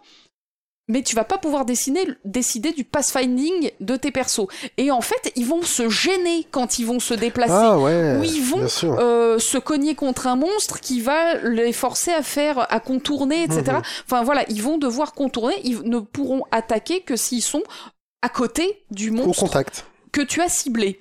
Et donc, euh, ils vont se gêner, ils vont se déplacer, ou parfois le monstre lui-même, il va se déplacer, et donc ton perso, il va courir Ah. après le monstre euh, d- que, que tu as ciblé, et euh, peut-être qu'il va même pas réussir à le rattraper, parce qu'en fait, le nombre de déplacements, il est limité. Hein. Ton perso, il, il, il a un certain nombre de points de déplacement, et si il n'arrive pas à taper son monstre dans le, point, le nombre de points de déplacement que tu as défini, bah, il est niqué, Et il va, est-ce il que va tu arriver peux le part, déplacer avec les flèches ou le joystick d'une manière ou d'une autre? Du tout. Tu cibles un monstre, tu lui dis attaque-le, et après, il fait sa life. Donc, la question qui me brûle les lèvres, et c'est pour Mais ça que mets du euh, ce n'est pas un action RPG non plus. Ce n'est pas un action RPG, mais c'est un truc qui est très très intermédiaire, euh, qui est comme un, Un ATB. plateau, euh. C'est un, voilà, il y a une composante très tactique euh, où effectivement euh, le déplacement compte euh, comme étant une action. Oui, tout à En- fait. Voilà, t'as des points de déplacement en fait. C'est beau Euh, et donc du coup, en fait, tu vas devoir réfléchir au quand tu vas voir ton, ton, ton, ton positionnement au départ, tu vas devoir réfléchir à tiens, ben, tel perso va taper tel monstre euh, parce que je sais qu'il est plus rapide et que il va plus rapidement atteindre tel monstre. Celui-là, il a la compétence de se téléporter vers le monstre, donc oui. je vais lui faire attaquer le monstre qui est le plus derrière au fond, euh, qui va qui, qui va être chiant à atteindre par les autres qui peuvent pas se téléporter, etc., etc. Donc en fait, tu vas vraiment réfléchir au positionnement de tes persos, au pathfinding qu'ils vont utiliser. Tu vas faire en sorte qu'ils ne se croisent pas, qu'il n'y ait pas de risque qu'ils se s'encombrent mutuellement et que finalement ils n'arrivent pas à attaquer parce que ils- ils se- voilà, tu vas faire une tactique tout simplement. Et alors que au début du jeu, euh, tu n'as que deux persos jouables qui sont Justin et Sue, sa meilleure pote, Mhm. et donc là, en fait, tu fais attaquer, attaquer, et tu réfléchis pas. Au fil du jeu, tu vas avoir de plus en plus d'ennemis face à toi, puis toi, tu vas pouvoir atteindre une équipe de 4 à certains moments du jeu. Et donc là, ça va devenir... euh, il va être nécessaire de réfléchir si tu veux vraiment optimiser tes combats. En plus, euh, au fil du jeu, tu vas aussi obtenir euh, des magies. Mais au début du jeu, t'as aucune magie. Donc tu vas faire que de, l'attaque. Et, euh, et donc, tu, moi au début du jeu, je me disais, mais il est con ce jeu. En fait, il faut juste que j'attaque avec mes deux persos et, et, je, et bousille tout le monde. J'ai zéro, zéro difficulté. Eh ben en fait, alors non, le jeu devient pas difficile. C'est faux. Bon. Il devient pas difficile. Mais euh, il devient effectivement un petit peu plus tactique et si tu veux vraiment optimiser tes combats, bah tu peux le faire en réfléchissant euh, à tes positionnements et ça devient du coup euh, intéressant. Alors, d'autant plus que euh, les actions que tu lances pendant les combats, elles vont avoir une, info- un- une influence directe sur le gain d'XP. Parce Hmm. que, en fait, si tu utilises une magie de feu, à la fin du combat, tu vas gagner de, du niveau en feu. Si tu Ah. utilises une magie d'eau, tu vas gagner du niveau en magie d'eau. Si tu as utilisé une hache et non une épée, parce qu'en fait chaque perso peut équiper 3-4 types d'armes différents, 3 je crois. Mmh. Eh ben tu vas Oh, gagner de l'XP en hache Ouais. et pas de l'XP en épée. Euh, donc, en fait, dans ce RPG, tu as à la fois des caractéristiques, puisqu'à chaque fois que tu vas monter de niveau, tu vas augmenter en force, Force, en vitesse, en, en PV, etc. Mais tu vas aussi augmenter des compétences Ok, bien sûr. qui ouais. sont liées à les, à- aux, aux sorts ou aux objets, enfin aux, aux armes que tu as utilisées. Et ça, t'aimes bien, toi, quand on augmente euh, ce qu'on utilise. Ben, on est dans Moro en fait. Mais voilà euh, baby. On est quasiment dans un Moro où tu as des caractéristiques et des compétences et que c'est en utilisant les compétences que tu les augmentes. C'est c'est la base, hein. c'est-à-dire que effectivement euh, dans la vie, euh, si tu fais pas des maths, tu deviens pas meilleur en maths. Ben euh, Et si t'as pas assez d'intelligence, bah, tu deviens pas forcément bon en maths. Voilà. Parce que c'est lié. voilà. C'est ça. Et ben là, en fait, on est dans ce système-là euh, que tout fan d'un The Elder Scrolls ne peut que euh, ne, ne peut que applaudir ne peut que. dès demain.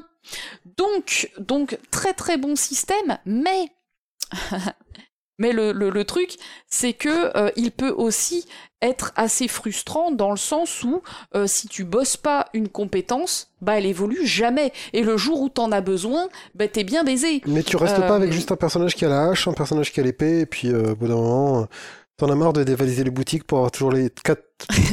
Alors moi, tu sais très bien, je suis, euh, je suis une joueuse de RPG japonais classique. C'est-à-dire j'arrive dans un nouveau village, j'achète le nouvel Oui. équipement pour tout le monde. Sauf que pour mon perso qui utilisait la hache, eh ben là, ça devient une épée d'un seul coup. Bah hop, Mmh. je suis niqué, je vais devoir repartir à zéro avec une épée. Bon. Moi, je l'ai fait parce que aussi, bon, j'ai mis un temps à comprendre le système, en fait. Hein, voilà. Ah, Euh, et du coup, euh, bah, régulièrement, j'ai eu des persos qui sont repartis niveau 1 sur une nouvelle arme. Euh, après, c'est comme toujours, c'est-à-dire que au début, les compétences évoluent rapidement, et puis au bout d'un moment, tu rattrapes ton niveau, et puis là, ça devient plus lent à évoluer, tu vois. Mais euh, le, le truc, c'est qu'il y a quand même, pour les armes, à la rigueur, c'est pas très frustrant. Pour les magies, c'est plus frustrant. En fait, la magie, comment ça se passe? Tu vas au magasin, t'achètes un des éléments, t'as quatre éléments. Le feu, l'eau, la terre et le vent. mhm. Et t'achètes juste un élément en fait. Et quand t'achètes Ouais. un élément, t'as accès à la première magie de cet élément. Oui. Par exemple pour l'eau, ben c'est le soin. C'est le soin de, de peu de, de HP pour un personnage. Et si ensuite tu n'utilises pas ton, tes sorts d'eau pour augmenter en niveau en eau, bah tu ne restes qu'avec ce sort-là. Il faut lancer régulièrement des magies d'eau pour obtenir les sorts suivants. En fait, Tu euh, peux soigner dans le vide quand même? bah, hum, Pour le, pour le faire non, augmenter, non. quoi. il faut que ton soin y rende des, Oh des HP pour euh, voilà et plus plus il a de l'effet plus il donne de l'XP euh, correspondant Euh, ce qui fait que euh, ouais si tu lances un sort de feu sur un mob ou si tu lances un sort de feu sur cinq mobs qui En sont zone, collés les ouais. uns aux autres eh ben dans le deuxième cas tu vas gagner beaucoup plus de, Hmm. de XP de feu que dans le premier cas Euh, C'est pas si mal. euh, c'est c'est pas si mal, mais, mais en fait, c'est compliqué parce que du coup, pour leveler tes magies et pour débloquer les sorts suivants, eh bien, il ça veut dire qu'il faut les lancer. Il, Ouais, sauf que- il faut ouais, lancer ouais, des sorts sûr, pour, pour obtenir ça, ça les magies pas, les plus puissantes. Et surtout que dans ces jeux-là, à la fin, tu connais les zones. Parce que tu sais que ce mec qui Tout à tourne fait. autour de l'arbre, en fait, c'est pas un mec, c'en est cinq Oui. qui se baladent en troupe. Et que du coup, lui, tu feras le feu. Et puis le sanglier, lui, te tape fort, donc tu feras le soin. Tout à fait. Non, non, effectivement, euh, le, c'est une fois que tu as compris le système, c'est comme d'hab. hein. Une fois que tu as compris le système, ben tu, tu peux lever les. Mais, euh, mais voilà, c'est quand même assez frustrant parce que moi, encore une fois, j'ai mis du temps à comprendre comment ça fonctionnait. J'ai mis du temps à comprendre que plus je lançais euh, des sorts de soins et plus j'allais développer des sorts de soins qui soignent plus, qui raisent, qui, enfin voilà, qui, qui ont des effets plus puissants. Et puis aussi, il y, a- il y a des sorts qui combinent plusieurs éléments. C'est-à-dire qu'au bout d'un moment, tu as les sorts de glace qui combinent les éléments euh, euh, eau et euh, vent, par Mhm. exemple. Et ben, ça veut dire qu'il faut que tu aies augmenté euh, tes niveaux de eau et de vent pour augmenter les sorts de glace. Euh, Enfin voilà. Donc T'as euh, t'as un système qui implique, euh, pour la magie en tout cas, la, ma- la magie, il faut la farmer. Tu ne peux pas avoir de bonne magie sans utiliser la magie. Or, en réalité, dans le jeu, t'as assez peu besoin d'utiliser ma- la magie parce que les attaques, elles sont puissantes. T'as beaucoup Donc- de MP Euh, et bah, pareil, les MP, tu les développes si tu gagnes de, Mmh. de la si tu si tu si tu utilises tes magies. Donc euh, ce qui fait que moi j'ai terminé le jeu avec deux persos qui étaient des bourrins qui faisaient que des attaques qui avaient très peu de MP, très peu de magie et deux autres persos qui étaient des magiciens vraiment euh, avec euh, avec euh, suffisamment de, de MP et suffisamment de sorts puissants euh, pour faire des trucs cool. Mais c'est parce que à un moment j'ai compris ah mais en fait c'est en lançant les magies que je deviens puissant en magie. J'aurais pu le comprendre dès le début, mais je suis pas très fut-fut. Mais le jeu te l'a pas expliqué? Alors, le jeu n'explique absolument rien, et c'est l'un des points, euh, des, des points négatifs du jeu, sur lequel effectivement, euh, ouais, euh, le jeu explique rien. Tu, il y a zéro tuto. Il y a, alors, il y a peut-être, à l'époque, si tu l'achetais, j'imagine qu'il y avait un livret Oui, qui oui. te disait des choses. Mais il aujourd'hui, a pas de t'achètes un jeu sur Steam, bah, tu vas voir, euh, tu vas voir les manuels des jeux quand tu les achètes sur Steam? Ça dépend. Ceux de l'époque, ouais. T'es allé voir des, d'accord. Bon, ben, j'ai rien dit. Moi, je suis jamais allé voir un Quand manuel il sur est Steam. de l'époque, genre euh, Lands of Lore ou des choses comme ça qu'on avait fait. euh, Bah, j'aurais des- j'aurais peut-être dû essayer de voir si ça Quand existait. le jeu est vieux, au moins je regarde un peu si je vais pas rater un truc. Je ne suis pas du tout allé regarder et donc euh, j'ai dû tout comprendre par moi-même euh, et ça a pu être un peu tardif pour certaines choses comme les magies qu'à la toute fin du jeu j'ai un petit peu farmé avant d'aller dans le dans le dernier donjon. Je n'en ai pas spécialement eu besoin, mais je me suis dit merde, j'ai que des sorts de merde, il faut que je faut que je taffe un peu, tu vois. Mais euh, mais donc voilà, donc il y a un système euh, qui est connu parce que j'ai, j'ai, je me suis renseigné après pour le jeu. Le système d'évolution des personnages est connu pour être vraiment sévère, pour être vraiment difficile. J'ai, j'ai joué 54 heures, j'ai atteint euh, péniblement le niveau euh, 30, euh, 32, tu vois. Enfin voilà, c'est, tu gagnes très peu d'XP par T'as- combat. T'as pas d'accélération? Pour accélérer le combat Non. jeu ouais. Non, non. Tu gagnes très très peu d'XP par combat. C'est très très long. Il faut une heure, deux heures pour avoir un niveau. Euh, voilà, c'est, c'est- tu gagnes vraiment très très peu. Euh, donc, euh, donc ouais, donc il faut il faut réfléchir, il faut euh, il faut euh, euh, faut mobiliser un peu ta ton ta curiosité pour comprendre comment marche le système. Faut aller se balader un peu dans le menu euh, pour comprendre les choses. Euh, et puis aussi, ouais, il y a, il y a un autre problème dans, dans ce système de combat, euh, qui est que, euh, mettons que tu as quatre persos, dont un qui est un peu plus lent que les autres. Ben, ah si, bah oui. si les combats sont finis avant que lui il ait eu le temps de jouer, ben il ne va avoir que l'XP de base du combat. Il va pas avoir ni d'XP Eh oui, d'armes ni oui, d'XP de magie. Et donc je me suis retrouvé avec un perso qui était lent, qui, euh, je- je- Il est à la traîne à la fin. et qui du coup était à la traîne par rapport aux autres. Donc, euh, donc voilà, c'est un système qui a, euh, qui, qui, qui a une certaine logique réaliste, c'est-à-dire que oui, bah oui, si ton perso il lance plus de magie, il va être plus, plus fort en magie, et s'il utilise plus son arme, il va être plus fort en arme. Ok, jusque là ça va. Mais par contre, ton perso qui est un peu lent et qui a qui joue pas à tous les combats, ben lui il va creuser l'écart en fait avec les autres et du coup c'est pas tip top. Donc il faut réfléchir les combats, faut les construire un petit peu euh, pour développer ses persos en fait de manière optimale euh, et en faire ce qu'on veut. D'autant plus qu'il y a encore un autre point euh, qui est euh, qui, qui est à gérer dans le jeu, c'est la gestion de l'inventaire, parce qu'en fait chaque personnage jouable, donc je rappelle, hein, t'en as 4 maximum et c'est pas tout le temps dans, dans, dans le scénar, n'a que 12 slots euh, dans Oui. son inventaire. Et euh, en sachant que euh, une potion, c'est un slot.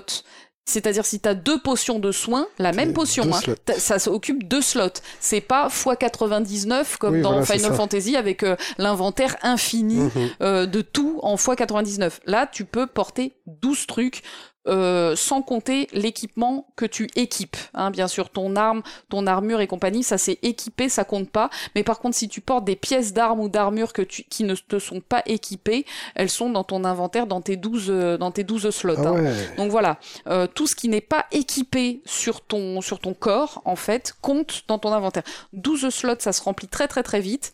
Et donc, il faut gérer toujours ton inventaire. Donc, il faut pas partir avec des... Tu peux pas tout simplement partir avec plein de trucs. Donc, tu dois rationner à chaque fois les potions que tu vas prendre sur toi, euh, les objets de soins que tu vas prendre sur toi, le... les compétences de résurrection se débloquant que très très très tardivement dans le jeu. Il te faut toujours des objets de résurrection sur toi. Alors, cela dit, j'ai eu très très peu de persos morts hein, dans le jeu, euh, mais ça m'est arrivé quelques fois. Donc voilà, c'est un jeu où il faut penser à son inventaire, il faut penser à la construction de ses personnages au fil des combats. Donc cela dit, le jeu est pas difficile. Euh, il nécessite pas de farmer comme une brute. Euh, il suffit en fait Ah quand bon. tu vas dans une zone, tu tues tous les, tu, tous les monstres. Non non, tu vas dans une zone et tu tues tous les monstres. Ce qui est génial, c'est que vu qu'ils sont visibles sur la map, il y a euh, pas de rencontre aléatoire. Donc Mhm. au bout d'un moment, tu vides la zone en fait. Et après, tu peux explorer la zone YOLO pour aller ramasser tous les coffres et tout ça, et euh, passer à la zone suivante. Donc il y a, il y a quand même un certain confort. Les mobs ne repopent pas à l'infini. Tu peux vider une zone. Tu l'explores et ensuite tu passes à la suite. Et en fait, il suffit à chaque fois que tu vas dans une zone de vider la zone euh, et d'avancer et euh, tout simplement tu vas traverser le jeu easy peasy les doigts dans le pif comme moi je l'ai fait. Donc voilà je n'ai pas eu de difficultés particulières dans ce jeu. J'ai fait euh, un ou deux game over euh, maxi un c'est sûr et je crois deux Euh, Parce que t'étais pas, pas préparé parce que, j'avais pas le bon équipement Voilà. euh, voilà, j'avais j'avais pas le bon équipement ou j'avais pas euh, effectivement lancé la bonne séquence dès le début du combat qui me permettait ensuite de- d'a- d'aborder le combat tranquille. Oui, ça y est, je les ai les deux game over euh, dans ma tête. C'est contre un seul et même euh, boss euh, qui est très très rapide et qui en fait euh, si dès le début du combat tu fais pas l'action qu'il faut, il va t'enchaîner, t'enchaîner, t'en- Ah et ouais, toi tu peux rien faire. Ouais, en fait. ouais, bien sûr. Donc je- deux fois il m'a fait le coup. Le- la troisième c'est bon, j'avais compris ce qu'il fallait faire et après euh, voilà, j'ai c'était vers le début du jeu, enfin vers le, le premier tiers. Donc j'ai relativement roulé sur le jeu sans farmer du tout. hein. Je ne suis jamais retourné dans une zone pour la vider plusieurs fois Mhm. et tout ça. J'ai juste avancé dans le jeu. J'ai traversé le jeu, 54 heures, euh, et, euh, et ben voilà, euh, j'ai pu faire le Ce jeu serait intéressant de voir si la version Steam a été rééquilibrée ou pas. Je ne sais pas du tout. Ce que je peux dire, c'est que je n'ai pas fait les donjons optionnels. Il y a un moment dans le jeu, euh, qui est- t'arrives dans une zone qui est un désert, et où si tu explores bien ce désert, tu vas découvrir des endroits où quand tu rentres, des grottes, où quand tu rentres, ça te dit attention, ce donjon ne sert pas au scénario du jeu, Allez, mais si vous avez envie de farmer, euh, c'est cool. C'est le, c'est, c'est, c'est, c'est un endroit pour farmer. bon. Et donc, je les ai pas fait parce que j'avais envie de finir le jeu. Je voulais surtout voir le scénar. J'étais, j'étais entraîné dans le, dans l'aventure de ça, quoi. Euh, je, je ne sais pas, je ne sais pas ce qu'il y avait dans ces donjons. J'ai un petit peu regardé, juste le début. J'ai vu que c'était des mobs à péter, euh, ça m'a saoulé, je suis partie. Donc voilà, il y a les donjons optionnels du désert, je les ai pas fait. Moi, j'ai fait euh, juste le scénar. Déjà, c'est quand même une longue aventure, très très très généreuse. Il y a beaucoup beaucoup de choses. Donc voilà. Il y a de l'émotion? Ouais, ouais, ouais, grave. C'est un super jeu, baby, vraiment. Grandia, super super jeu avec une excellente mise en scène que j'ai trouvé très moderne, avec des vrais moments d'émotion, de l'humour, des scènes mémorables, des mouvements de caméra, des, des montées en intensité euh, grâce à la musique. Enfin, vraiment, euh, super jeu, quoi. Vraiment une très belle histoire avec des persos attachants, surtout grâce aux vignettes, en fait, hein, les vignettes qui leur donnent plein plein d'émotions. Il y a aussi, d'ailleurs, je, précise, le, un certain nombre de séquences sont doublées. Euh, donc moi, je les, je les ai fait en doublage japonais. D'ailleurs, j'ai reconnu un certain nombre de comédiens euh, que, que, que je vais pas citer comme je le fais d'habitude, mais voilà, il y a, y, a, y a, du doublage. Du coup, ça, ça incarne aussi, hein, ça donne, ça donne encore plus de personnalité aux personnages le système de combat euh, est plus intéressant que qu'il n'y paraît au premier abord quand au début du jeu tu fais que attaquer, attaquer et au bout d'un moment tu te dis euh, tiens mais en fait il y a d'autres trucs à faire et ça peut être plutôt cool et puis les déplacements il faut que je les réfléchisse si je veux pas que mes persos ils se cognent et comme des cons ils puissent euh, rien faire. Donc voilà système de combat plutôt intéressant. le monde vivant, très très très grand, très généreux, avec des tonnes de dialogues vraiment euh, à, à, faire et, qui à, dérouler qui sont vraiment super sympas. Et puis euh, la direction artistique, un graphique, musical, vraiment gros gros gros bonheur, vraiment beaucoup beaucoup de points positifs sur le jeu et comme je le disais ben il y a des il y a quelques points négatifs comme ce système d'évolution des personnages qui est euh, qui est un peu euh, euh, qui est un peu frustrant ben, Old school, je sais pas parce que est-ce que à l'époque il y avait tant de jeux que ça qui avaient des caractéristiques et des compétences et il fallait bosser les compétences bah, c'est quand même souvent les développer, etc. Tu parlais des FF7, c'est les matériaux que tu vas faire augmenter à côté.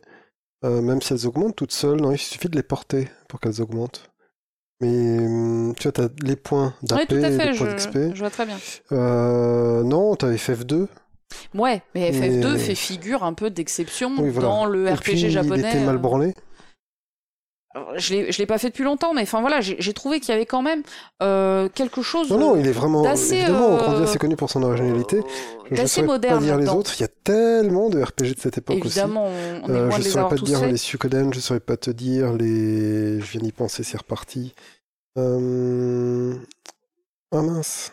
Donne-moi des indices. Non, non, c'est un RPG auquel j'avais pensé avec Suikoden, les grands, grands noms du RPG de l'époque. Mais voilà, moi c'est pareil, hein, j'ai pas euh, la culture infinie du RPG, mais de ce que j'ai pu voir, j'ai trouvé qu'il y avait quand même une, recherche, mais attention, du coup, ça rend le jeu un peu, euh, un peu difficile. Si tu veux débloquer toutes les magies et tout, ben il faut, euh, il faut farmer les magies. Ce que moi, je n'ai pas fait. Je, je n'ai pas farmé dans le jeu. J'ai traversé le jeu. Je ne l'ai pas farmé. si tu veux débloquer toutes les magies, il faudra farmer. Ou alors, il faut comprendre dès le début du jeu qu'il faut que tu lances des magies régulièrement pour les faire évoluer. Ce que moi, j'ai compris très très tardivement dans le jeu. C'était Breath of Fire. Yes. Euh, le 3 qui est sorti. Le 3 qui est sorti sur euh, à, peu près la même époque. Et de mon côté, euh, donc beau jeu. On peut mm. dire beau jeu. Euh. Ah oui, oui, beau jeu. Euh, voilà, donc point encore euh, négatif dans le jeu, comme je le disais, ben, il y a zéro explication ah du tout. Donc toutes les jauges que tu as, il va falloir comprendre comment elles fonctionnent, qu'est-ce que ça veut dire. Tu as des objets qui... alors il y a plein d'objets, tu les ramasses et ça te dit PC x2, hmm. euh, SP euh, plus 3, moins 12. Et euh, franchement, tu ne, tu ne comprends pas. Hein, voilà, donc petite, en fait, tu fais des tests et puis tu comprends. et puis, mais c'était une époque où ils savaient pas expliquer les jeux pendant le jeu. Non, mais c'est surtout aussi que là, tu vois qu'il y a un problème de nombre de caractères. C'est-à-dire qu'ils hmm. étaient limités, je pense, dans la ROM en nombre de caractères. Et donc, il y a plein de trucs, ils ont dû mettre des, des abréviations. et donc, tu ne sais pas à quoi ça se réfère.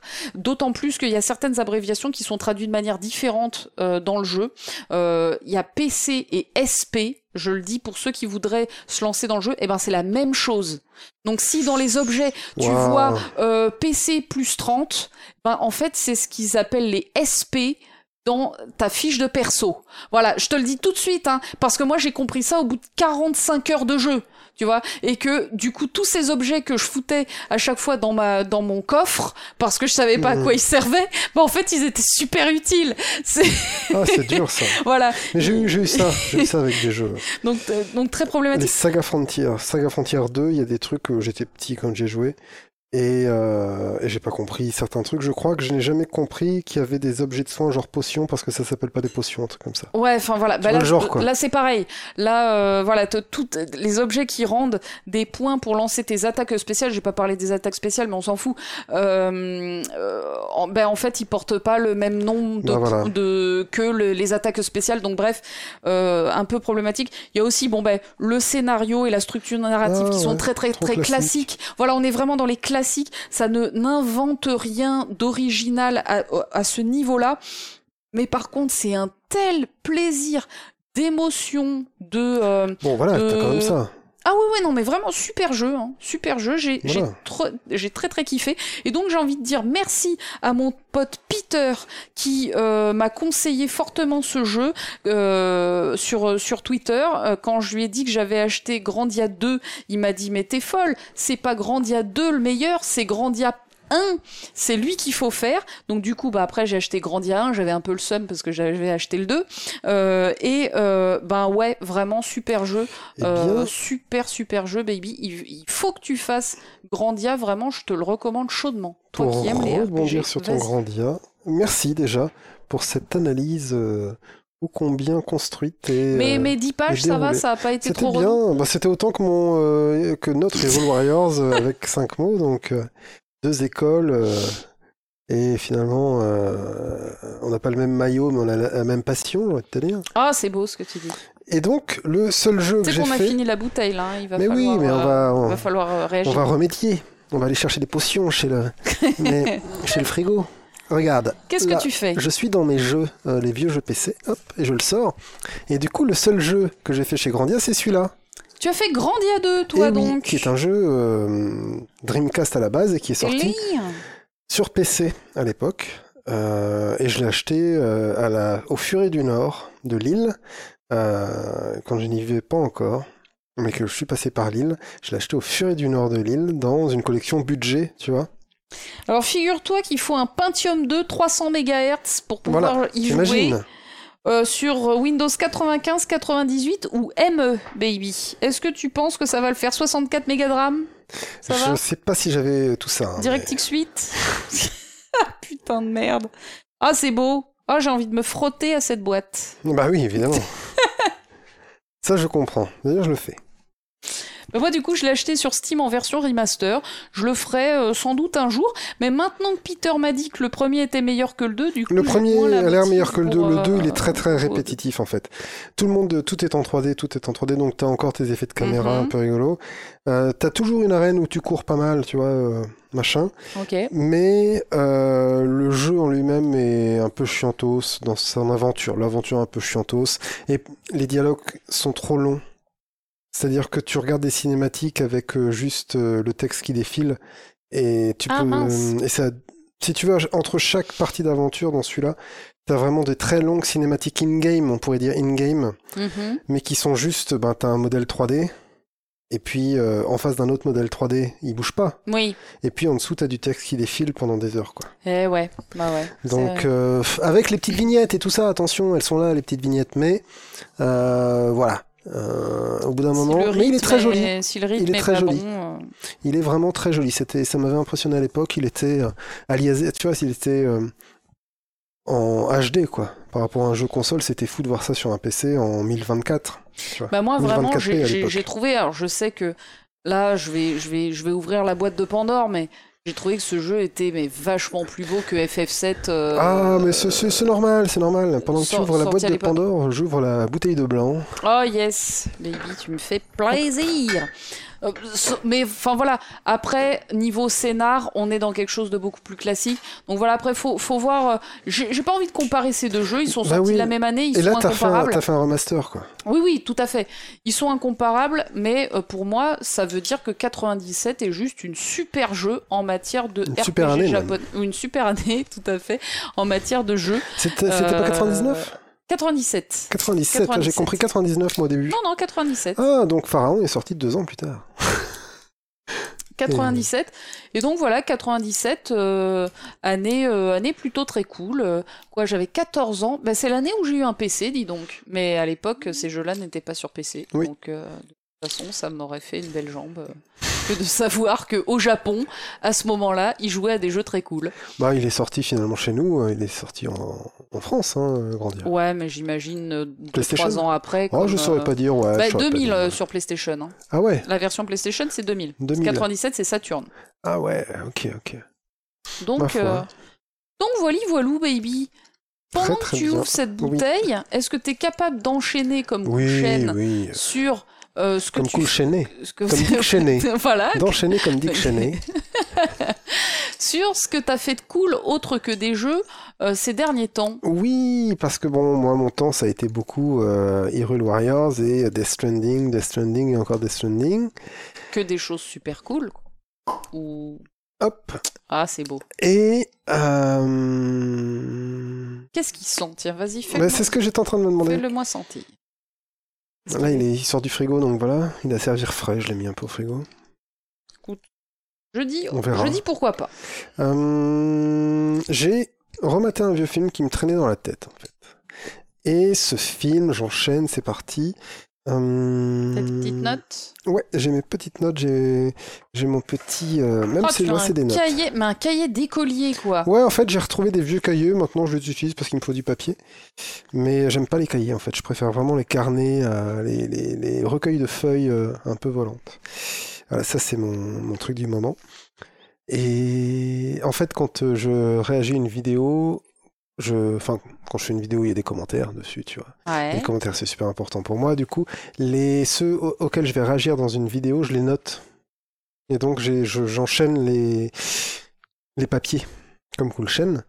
Et j'ai des piles de papiers qui volent partout, partout. Et là, je me suis dit, bon, bah, je vais peut-être commencer un, un, un carnet.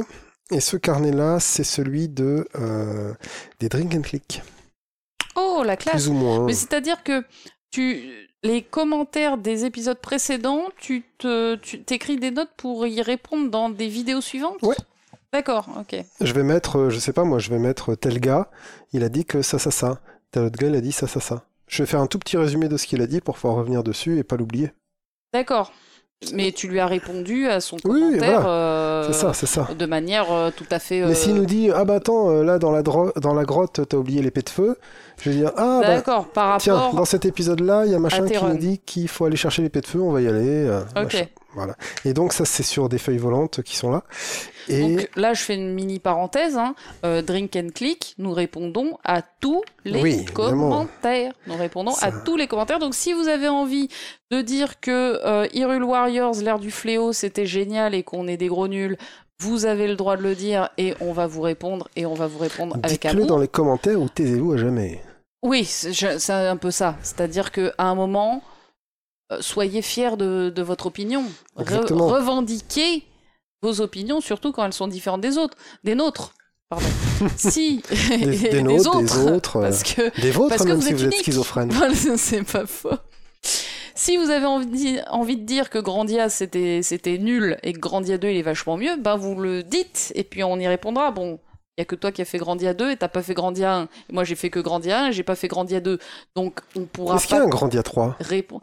Il y a d'autres Grandia, mais ils s'appellent pas 3. Ah. Euh, mais j'ai, je me suis très peu renseignée. C'est Mais j'ai quoi, vu c'est- d'autres trucs qui s'appelaient Grandia. Écrémé, demi-écrémé, entier Peut-être. Donc bref, écrivez-nous des commentaires, que ce soit sur euh, toutes les plateformes. Voilà, qu'importe. hein, vous écrivez. Qu'importe le Vous pouvez flocon. même envoyer un courrier, un courrier postal à Drink c'est vrai qu'on n'a pas parlé du fait qu'on enregistre pendant qu'il neige. Oui, mais oui C'est la neige aujourd'hui, Mais baby. oui, on a toute cette neige qui tient Nous dehors. sommes le euh, 15, 16, 16 janvier. 16 janvier, il neige sur l'île. Sur Et- Paris aussi. Quand sur je suis Paris. partie euh, tout à l'heure de Et chez moi pour venir chez toi, il neigerait. Et c'était beau. Euh, et tout ça. Et puis demain, on va se lever. Et puis il y aura des petits rennes et des petits lutins. Oui, tout à fait, partout. Sauf que le Père Noël, euh, il- lui, ça y est, il est en vacances. Donc c'est mort. Bah non, Bah il n'y a, a pas des Pères Noël. Lui, il est en vacances jusqu'à l'année pas où il est. prochaine. C'est ça le truc, c'est qu'il est peut-être pas à Lille, là maintenant. Ah non, mais je suis sûre qu'il est dans, dans les Caraïbes. Euh, C'est a- possible. Il a taffé à Noël et il est plus là. Donc voilà, il y a la neige, mais il n'y a pas le Père Noël. Moi, je me sens un peu lésée. Ben, tu sais, euh, dans l'hémisphère sud, Noël, c'est jamais la neige. hein. Et ils se débrouillent, ils Ouais, ont peut-être leur propre mythe. Leur- le Père Noël là-bas, il doit être en chemise hawaïenne ou je ne sais quoi, tu vois. Je, je ne sais pas. Sauf que chez nous, le Père Noël, il est, euh, est là, il, est, il fait la neige, il fait les, la- les barbes. c'est et fini ça, baby. Bah, avec un masque, il a le droit de. Il peut le faire avec un masque. C'est pas le problème. Est-ce que les gens qui croient au Père Noël, ils ont laissé du gel hydroalcoolique avec euh, les cookies et le lait et tout ça? À la cheminée, tu sais, ils ils entrent pour mettre les cadeaux. Mais est-ce que sur le rebord de la cheminée, ils ont mis du gel hydroalcoolique? Si vous êtes parents, dites-nous ce que vous avez raconté à vos Oui. gosses euh, pour ce Noël, ça, ça doit être rigolo. Euh, Est-ce que votre Père Noël a utilisé du gel hydroalcoolique ou pas? Ça m'intéresse vraiment. Vraiment, de ce, Tu- cette Tu contextualisation. te poses des questions tout à fait farfelues. Mais il y a des enfants intelligents qui se demandent. Mais bien sûr, mais bien sûr. On leur fait pas à l'envers si facilement. Bon, baby, quand est-ce que tu vas arrêter de te dérober et de nous dire quel est le film 976. C'est la sortie de ce film de John Carpenter qui s'appelle Assaut en français.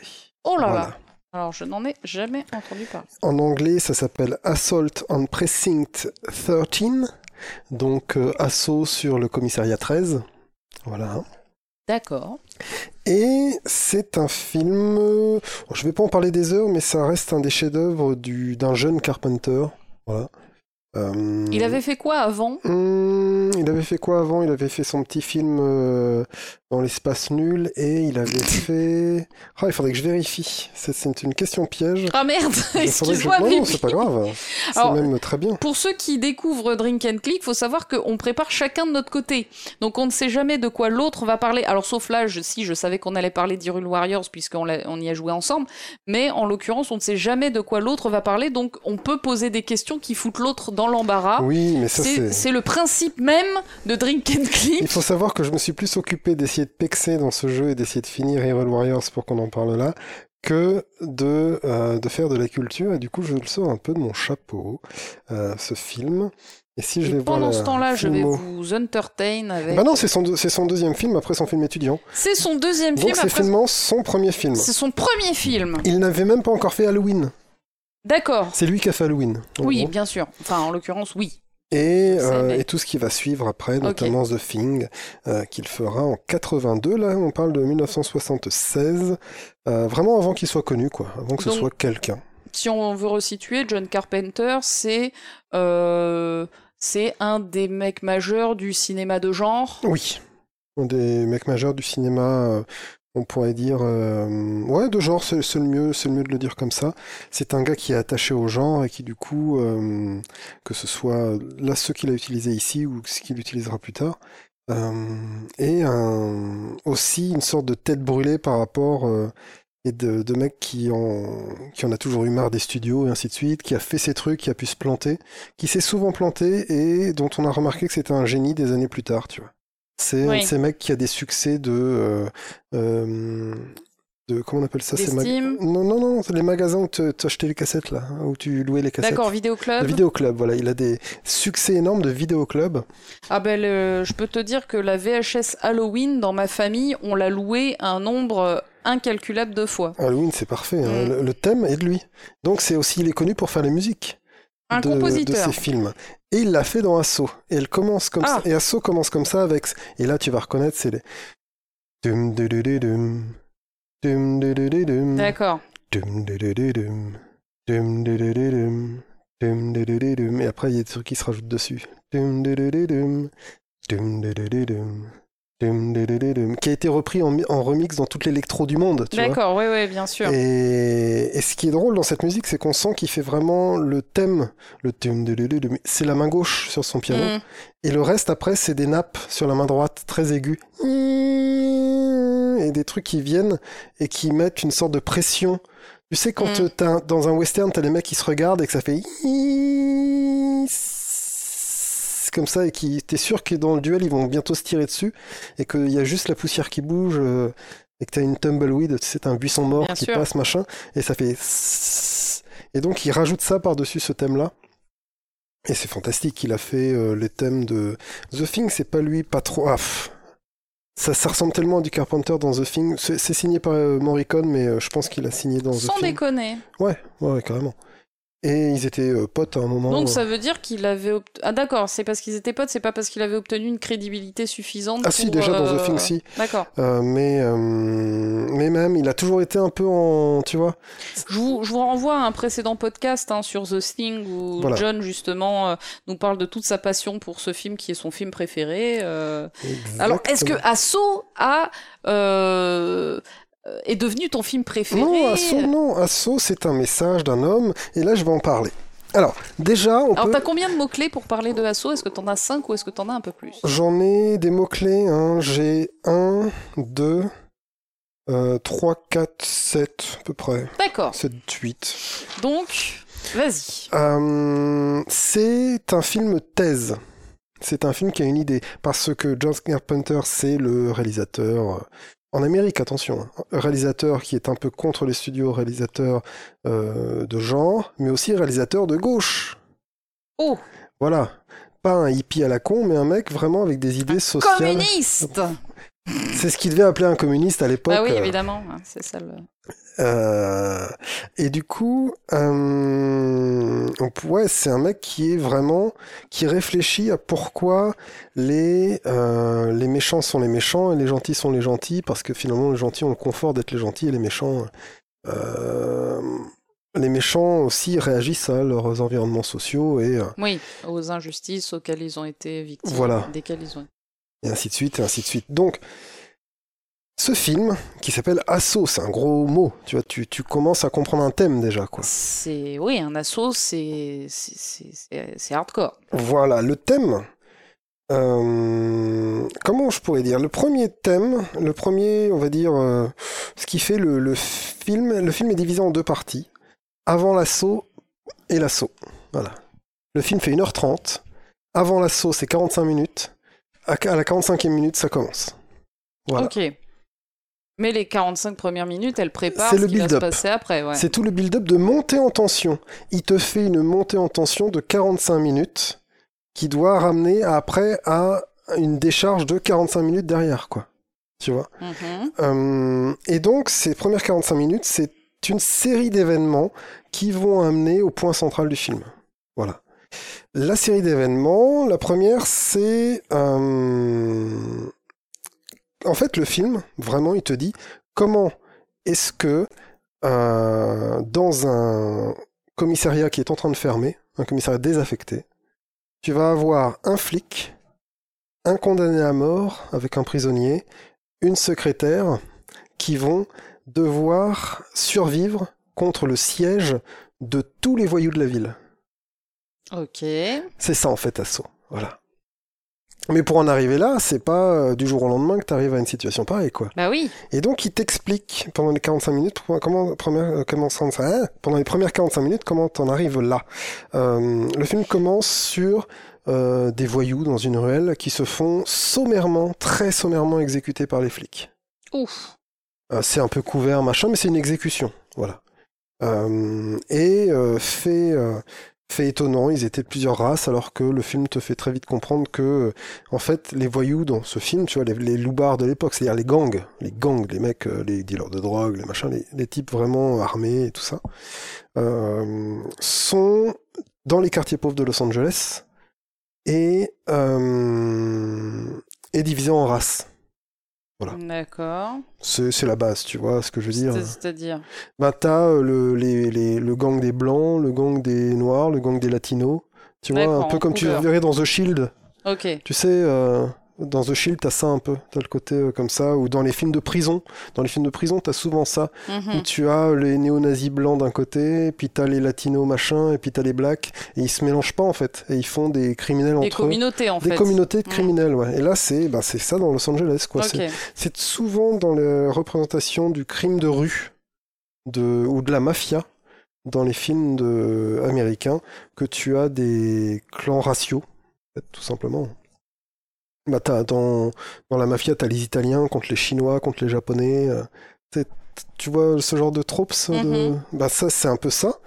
Et du coup, euh, comme les, les flics ont sommairement abattu des mecs, ce, que, ce qui se passe, c'est que les voyous volent une cargaison d'armes assez importante et ils se réunissent entre eux et ils font un pacte de sang entre, euh, entre eux pour euh, faire une trêve dans leur guerre interne, si tu veux, tu le comprends très bien comme ça.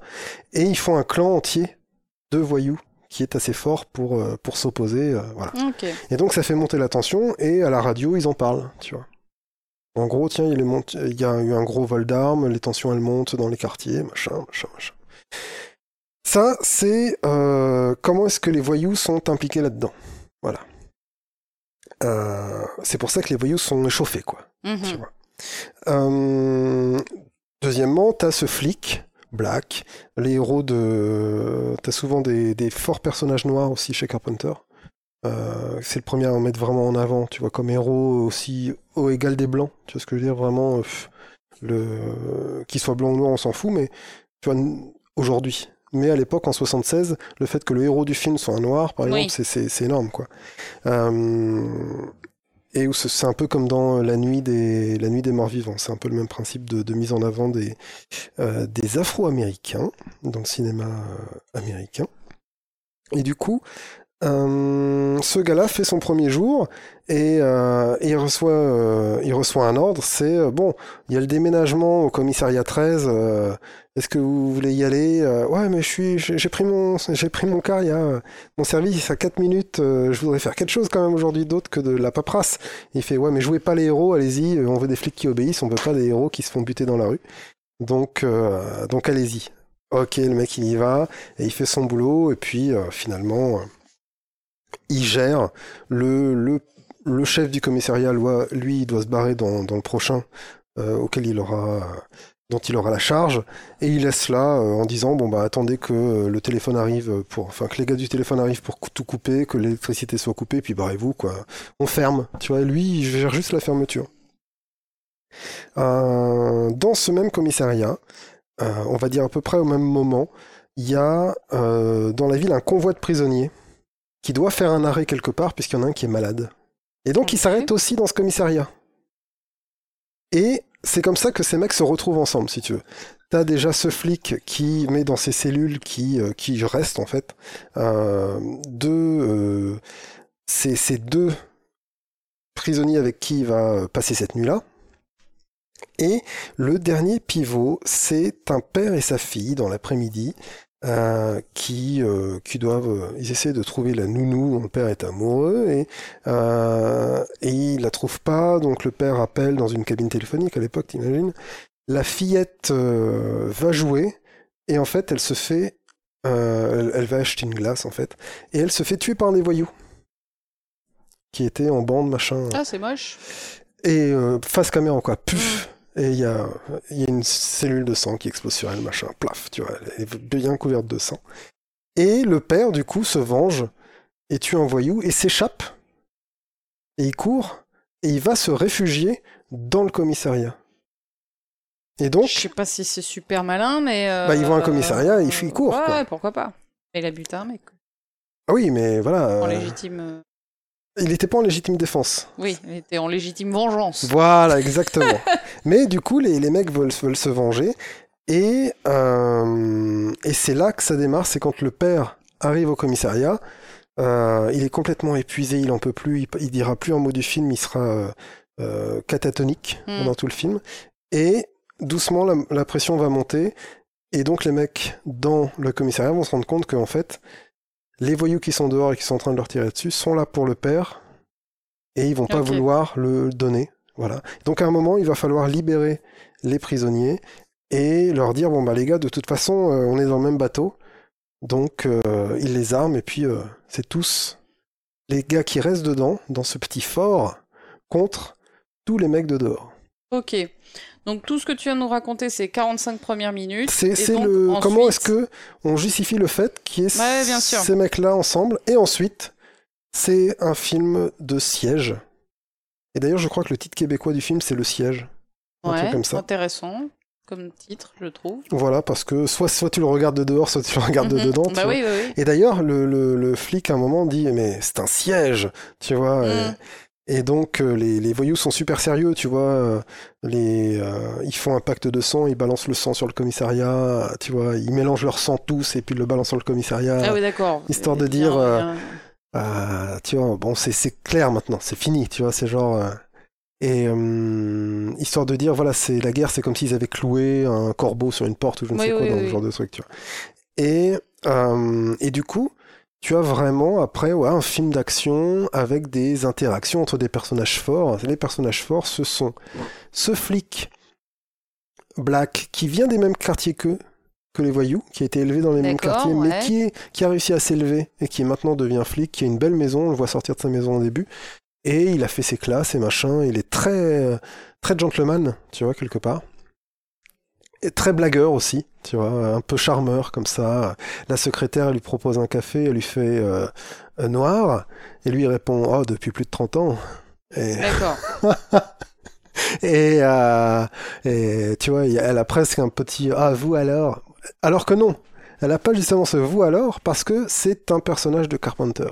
Mm. Du coup, c'est pas juste une, euh, une connasse, tu vois, euh, qui est là pour euh, faire les beaux yeux, tu vois. Non, non, elle va, bah, tu vois, les, les gens sont vrai caractère. Et du coup, elle aussi, ça va être une des guerrières, finalement. Eh tu oui. vois. Ils sont tous, en fait, euh, et ça, je vais y venir après. Et tu as aussi ce condamné à mort, qui, qui s'appelle Napoléon, et qui est toujours un mec, euh, il est accro à la clope. Pendant le déplacement, il était, on le mettait dans le couloir de la mort, tu vois, et il s'arrête là. Et, euh, et dès qu'il rencontre quelqu'un, il lui dit Ah, vous auriez pas un clope? Parce qu'il y a personne qui arrive à lui donner une clope, tu vois. Ah, c'est cette époque où on disait un clope. Voilà, Ouais, vous n'avez oui. pas un clope. Et lui, en fait, tu vois qu'il est pas cinglé, en fait. Tu- dans le film, on lui demande plusieurs fois ce qu'il a fait, et il dit euh, euh, qu'il veut pas en parler, Mm. tu vois, voilà. Mais il est condamné à mort, quand même, tu vois. Et ce mec-là, finalement, va faire aussi sa part et va être euh, même euh, aussi bon que les autres. Et en fait, dans cette situation-là, ces trois personnages, et et il y a un quatrième, euh, il y a deux autres personnages qui vont être, on va dire, sortis du film, mais ces trois personnages-là qui, qui sont un noir, un blanc condamné à mort et une femme vont être complètement à égalité, mais pure, euh, devant l'adversité. Voilà. Et c'est ça un peu la thèse, si tu veux, du, du film. C'est une thèse, c'est un film social avec une thèse sociale. C'est-à-dire que les quartiers pauvres sont divisés en races et finalement, euh, c'est pas ça qui devrait les. Ils comprennent pas ces mecs-là, si tu veux. Qu'en se divisant en races comme ça et en se tapant les uns sur les autres, ils vont pas se sortir de cette pauvreté. Et c'est ceux qui comprennent qu'il faut se barrer de là et rejoindre les systèmes et machin qui, euh, qui arrivent à s'élever de ça, tu vois. Et qui Mhm. arrivent à, à rester honnête. Si tu arrives à rester honnête dans ta tête, tes idées, machin, finalement, ce flic a gagné parce qu'il est arrivé à sortir de ce marasme-là. Voilà. Alors qu'eux, ils continuent à se foutre sur la gueule en se trouvant des prétextes pour le faire, quoi. Tu vois. Euh, et vraiment, le film insiste beaucoup sur le fait qu'ils viennent du même endroit. C'est toute une scène dédiée à ça, en fait. Et, euh, et même, même le, si tu veux, le condamné à mort qu'on connaît très peu, par ses actions, en fait, par ses actes, il devient aussi valable, valeureux qu'un flic. Tu vois, et, euh, et le, le, le film évolue vers cette direction-là où à la fin ils se disent qu'ils sont vraiment égaux, quoi. Tu vois. Et, euh, et c'est ça en fait, si tu veux, cette thèse, c'est euh, la pauvreté qui ramène comme ça une sorte de, contexte favorable au crime, mais que le crime que ces mecs choisissent n'est pas forcément la, euh, fatalité et que au moment faut sortir les doigts aussi. Il y a les deux, il y a les deux penchants dans ce film qui sont assez ambigus. Il n'y a pas la thèse genre les gens ne sont que le résultat de leurs environnements, Mhm. qui est une thèse de social. hein. Et il n'y a pas que la thèse du euh, ah bah si tu veux un costard, faut commencer à travailler. Tu vois ce que je veux dire? Oui. Donc euh, voilà, bon. Et et c'est assez intéressant comme euh, comme finalement comme discours parce que en effet lui euh, il est finalement conservateur parce que c'est un flic, il est là, tu vois, il a c'est son discours aussi quoi. Et, euh, et j'aime beaucoup cette, euh, cette façon de réfléchir de, d'un Carpenter qui était pas très vieux à cette époque et qui, euh, dans son deuxième film, te balance tout ça à la gueule avec, on va dire, des vraies idées déjà arrêtées qu'on va retrouver dans ses prochains films, qu'on va retrouver dans Zélive notamment. Dans Zélive, c'est euh, qui s'appelle Invasion Los Angeles, euh, Oui, je crois, chez vrai. nous. Euh, ouais, Invasion Los Angeles, où c'est l'histoire d'un de ouais, plus ou moins deux SDF qui font des chantiers pour s'en sortir, un blanc, un noir. Euh, Il y aura une femme aussi qui vont se révolter contre le système, qui est, qui est euh, pour une raison que je vais pas dire là, euh, qui est corrompu. Voilà. Mais c'est c'est- les héros sont des mecs à la rue hein, dans dans Zélive. Invasion Los Angeles, c'est à peu près le même roster de personnages, quoi. Et voilà. Et donc, dans la construction de ce film en tant que film de genre, t'as ce côté-là, voilà, western en fait. Et quand euh, tu vas chercher sur Assaut, on va te dire c'est un western moderne, c'est un western dans la ville euh, moderne, dans Los Angeles moderne. Mais c'est pas que ça. C'est-à-dire que euh, c'est un, en effet une lettre d'amour de Carpenter qui l'a dit, hein, à Rio Bravo. Avec euh, Rio Bravo qui donc est sorti en 1957, un film d'Howard Hawks avec John Wayne et Dean Martin. Oui. Est-ce que tu vois dans la classe américaine Évidemment. Voilà. Je sais tout ce que je connais de Rio Bravo. Eh bien, le Dean Martin euh, ivre, il vient de Rio Bravo, quoi. Le personnage de Dean Martin ivre, c'est ça, quoi. Et, euh, et Rio Bravo que j'ai, et je suis deg parce que je l'ai vu et je voulais en parler mieux, mais je me suis endormi devant hier tellement j'en avais fait trop dans cette semaine, tu vois. Ah, c'est ça. Et c'est pour ça que je l'ai pas fini. euh, C'est pour ça que je l'ai pas fini. lequel tu t'es endormi. Parce qu'il fait hier. 2h20. Voilà. Ouais. Donc, euh, mais j'ai kiffé tout ce que j'ai vu. John Wayne est génial. Euh, la meuf qui est dedans, hein, c'est une meuf intelligente. Pour le, un film de 1957, c'est une femme très forte. euh, qui, c'est, on va dire que c'est elle qui va chercher le mec et tout qu'elle veut. Elle est vraiment entreprenante, voilà. Et elle est solo, elle travaille pour vivre, ainsi de suite. Il y a beaucoup de choses comme ça, si tu veux, dans ce film, qui sont super progressistes. Euh, Il y a tout, l'alcoolisme de Dean Martin qui est assez fantastique euh, parce que il passe par des phases et tout. T'as un John Wayne qui est vraiment par contre euh, Jesus. Je veux dire, c'est Jesus Wayne. C'est vraiment quoi. C'est plus, euh, c'est plus John Wayne, c'est Bruce Wayne. Tu vois ce que je veux dire? Mais c'est quoi qui rapproche du coup Rio Bravo et Asso? Ben, le fait que justement, c'est des personnages disparates qui vont devoir faire face à plein de mecs qui viennent les attaquer. D'accord. Voilà. Pour une raison que je vais pas divulguer dans Rio Bravo parce que c'est plutôt cool. Euh, mais voilà, pareil, il se réfugie dans chez le shérif, c'est le shérif John Wayne, et donc dans le, je sais pas comment on appelle ça, dans la prison du shérif finalement, parce que dans le bureau du shérif, Mhm. tu vois ce, ce truc où tu vois bien quoi. Oui, très bien. Le, le- je pense que c'est le bureau du Ouais, shérif. le bureau du shérif de la ville, où il y a les prisons et tout ça, là, pareil hein, finalement. Le commissariat, ce qu'on pourrait, le proto-commissariat, euh, lui et ses assistants, ils vont devoir se défendre contre des hordes. Mhm. Voilà. Donc c'est vraiment euh, et c'est si tu veux les parallèles euh, sociaux machin de, de les parallèles on va dire de progressisme et ainsi de suite ils sont là aussi. Et c'est ça qui est très cool entre les deux films c'est que ils se répondent au niveau de l'action ils se répondent au niveau du message. Mais alors du coup, Asso, bon film, Asso c'est un très bon film. Très bon film, très trop. Trop bon film. très bon film. Non non non on se permet de faire une petite référence à Ah, bisous plutôt caustique. Voilà, plutôt caustique en, en reprenant leur gimmick. Euh, très très bon film, c'est du 5 étoiles, c'est du très bon Carpenter. D'accord, donc tu dirais que dès le début, Carpenter, Ouais, il euh, il arrive et Ouais. euh, il met Et il te ses- build une tension. Alors aujourd'hui, ça paraît un peu lent. Je pense que c'est ces films que les des zoomers vont te trouver ça super lent, tu vois. Mais C'est euh, un truc ça, les zoomers? Qu'est-ce que c'est? Alors t'as les boomers, Parce que moi je suis un, moi je suis boomer. T'as les de- boomers, par mon t'as âge. les que- doomers et t'as les zoomers. Je, ne- que- je ne connais pas ces choses-là. Qu'est-ce que c'est? Donc les boomers, c'est nos parents à peu près. Ouais. Voilà, voir euh, ouais, si nos parents, mais ils sont un peu jeunes, peut-être des vrais, des vrais boomers, nos parents. Mais c'est ces mecs qui ont vécu dans l'âge d'or du XXe siècle, en. Ah si, parents. Ouais, tes parents, c'est des boomers, ouais, c'est vrai. Bah, les miens aussi. hein. Mais euh, en tout cas, mon rep, ouais, complètement. Bah, non, euh, nos parents sont des boomers. oui, Ah. voilà. Mais Nous- donc, si nous, on, parle de génération, Nous, on est quoi? nous, on est des millénials. Parce que c'est encore, c'est encore autre chose. Ouais. Oh putain. Et, et donc, aujourd'hui, il y a ce qu'on appelle les doomers et les zoomers. Les- le, que c'est le doomer, c'est le doom. C'est le mec qui va pas arriver à sortir de sa dépression et de son nihilisme et de son existentialisme qu'il bouffe, tu vois. Euh, c'est le mec qui trouve pas de boulot, qui trouve pas de meuf, euh, euh, qui, euh, qui vraiment vit au jour le jour, arrive à vivre au jour le jour avec des petits boulots de merde et... euh, Bah, c'était nous deux il y a 10 ans. En Ouais, c'est ça. D'accord, ok. Voilà. Ok. pendant une partie. Mais moi, je suis passé carrément de, de, de doomer à une époque à zoomer aujourd'hui où le mec il se dit putain, mais en fait, le monde il est cool, il est plein Alors, qu'est-ce d'opportunités, que c'est. Zoomer, du coup? Bah, c'est. Alors. T'as. hum, Excusez-moi, hein, les amis, vous, vous savez peut-être tous ces trucs-là, mais moi, je découvre. Le, euh, le zoomer, c'est celui que je connais le moins, mais c'est celui qui va. Il y a le bloomer, je crois, et le zoomer. Je crois que le bloomer, c'est celui qui est, moi aujourd'hui, c'est dire putain, mais le monde est merveilleux, en fait, tout est cool, et puis finalement, euh, euh, si je me sors les doigts, euh, j'y arrive, tu vois. Et, euh, et mon monde, c'est le mien, et du coup, euh, c'est moi qui interagis dessus, et ce, que je peux pas faire, tant pis. Et ce que je peux faire, par contre, je vais le faire. Mais, euh, et t'as le zoomer qui est lui, le jeune d'aujourd'hui, qui a toujours vécu avec Internet et un portable dans la poche, et qui fonce, et qui arrive pas à s'arrêter. Voilà et qui n'a plus d'attention et qui, on va dire, euh, consomme des vidéos de 6 secondes en en consommant 10 par minute, tu vois, D'accord.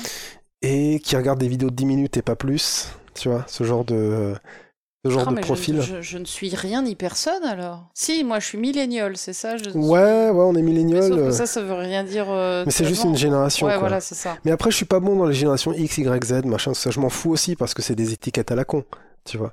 Mais euh, je sais même plus pourquoi on parlait de ça. Mais voilà, si, si tu veux, les, les, les gars qui ont été abreuvés, et là, je sais vraiment, là, là, je sonne comme un vieux con, mais c'est, euh, je m'en rapproche pas mal finalement. Quand tu es abreuvé à tout ce qui va vite, au shortcut. Eh salut, euh, c'est machin, là, pap, pap, pap, pap, Ouais. pap, pap, pap, et il y a toujours des trucs qui t'intéressent, et ça Avec zoome, et ça qui dézoome. coupent, Et on- qui coupent toutes les secondes Voilà, où, c'est il y a, où y a un silence. Si le mec il doit respirer ou faire un silence, Ouais. tu vois, ça coupe. Ouais, ouais, ouais. j'ai horreur de ça. Dans ce va. monde où on ne sait plus s'arrêter. tu vois, un petit peu ce que j'ai envie de dire. Euh, et juste, tu vois, respirer le parfum des fleurs, et, tu vois. Bon. Euh, bah peut-être que les 20 premières minutes du film où t'as juste des, euh, des mecs qui se regardent et des choses comme ça avec une musique. En chien de faïence? peut-être. J'ai jamais compris cette. Bah, comme ça, tu vois, comme ça, un petit peu avec un. Tu vois? Ouais, ouais, c'est ça un peu. Un- J'ai des doutes, mais peut-être, mais peut-être pas, mais euh, peut-être es-tu gentil, mais peut-être es-tu méchant, mais je ne sais pas, mais peut-être que je peux te faire confiance, mais peut-être pas. Je bois un coup. C'est ça le chien Ouais, mais c'est ça, donc ça- c'est le, c'est le peut-être, mais peut-être pas. C'est peut-être ben que oui, mais peut-être ben que non. Eh bien ça, il te le fait 20 minutes le film au début. hein. Il fait monter la tension de euh, pour t'expliquer que les voyous sont vraiment méchants quoi. Mhm. Et euh, mais dès que ça démarre par contre, à la 45e minute, ah, c'est parti. Paf Voilà, paf. Et euh, au premier mort, on va dire, Oh, Tu sais J'ai fait un t'as- entendu la baby quand même. je vais le couper au montage. je vais couper ce rototo Tu vas l'assumer et Non. euh, si si tu vas Ah non, non, non, je peux pas roter dans la tête des gens, non, non, ça, ça se fait pas. non, non, je veux bien tout, mais, euh, mais pas roter chez, dans la tête des gens. Ah le mec il note l'heure à laquelle il a, Ah, mais il a roté pour pouvoir retirer. Tu, tu sais que tu ne peux plus le faire maintenant puisque depuis une minute on peut. Ah oui, mais on peut rigoler. Mais, euh, alors, euh, oui, euh, il faut que je le note. Mais Tu étais en train de nous dire que c'était un bon film. c'était un bon film qui Et peut qu'à prendre partir son de temps. 45 minutes, et ça que fait si tu paf, et ensuite burp. euh,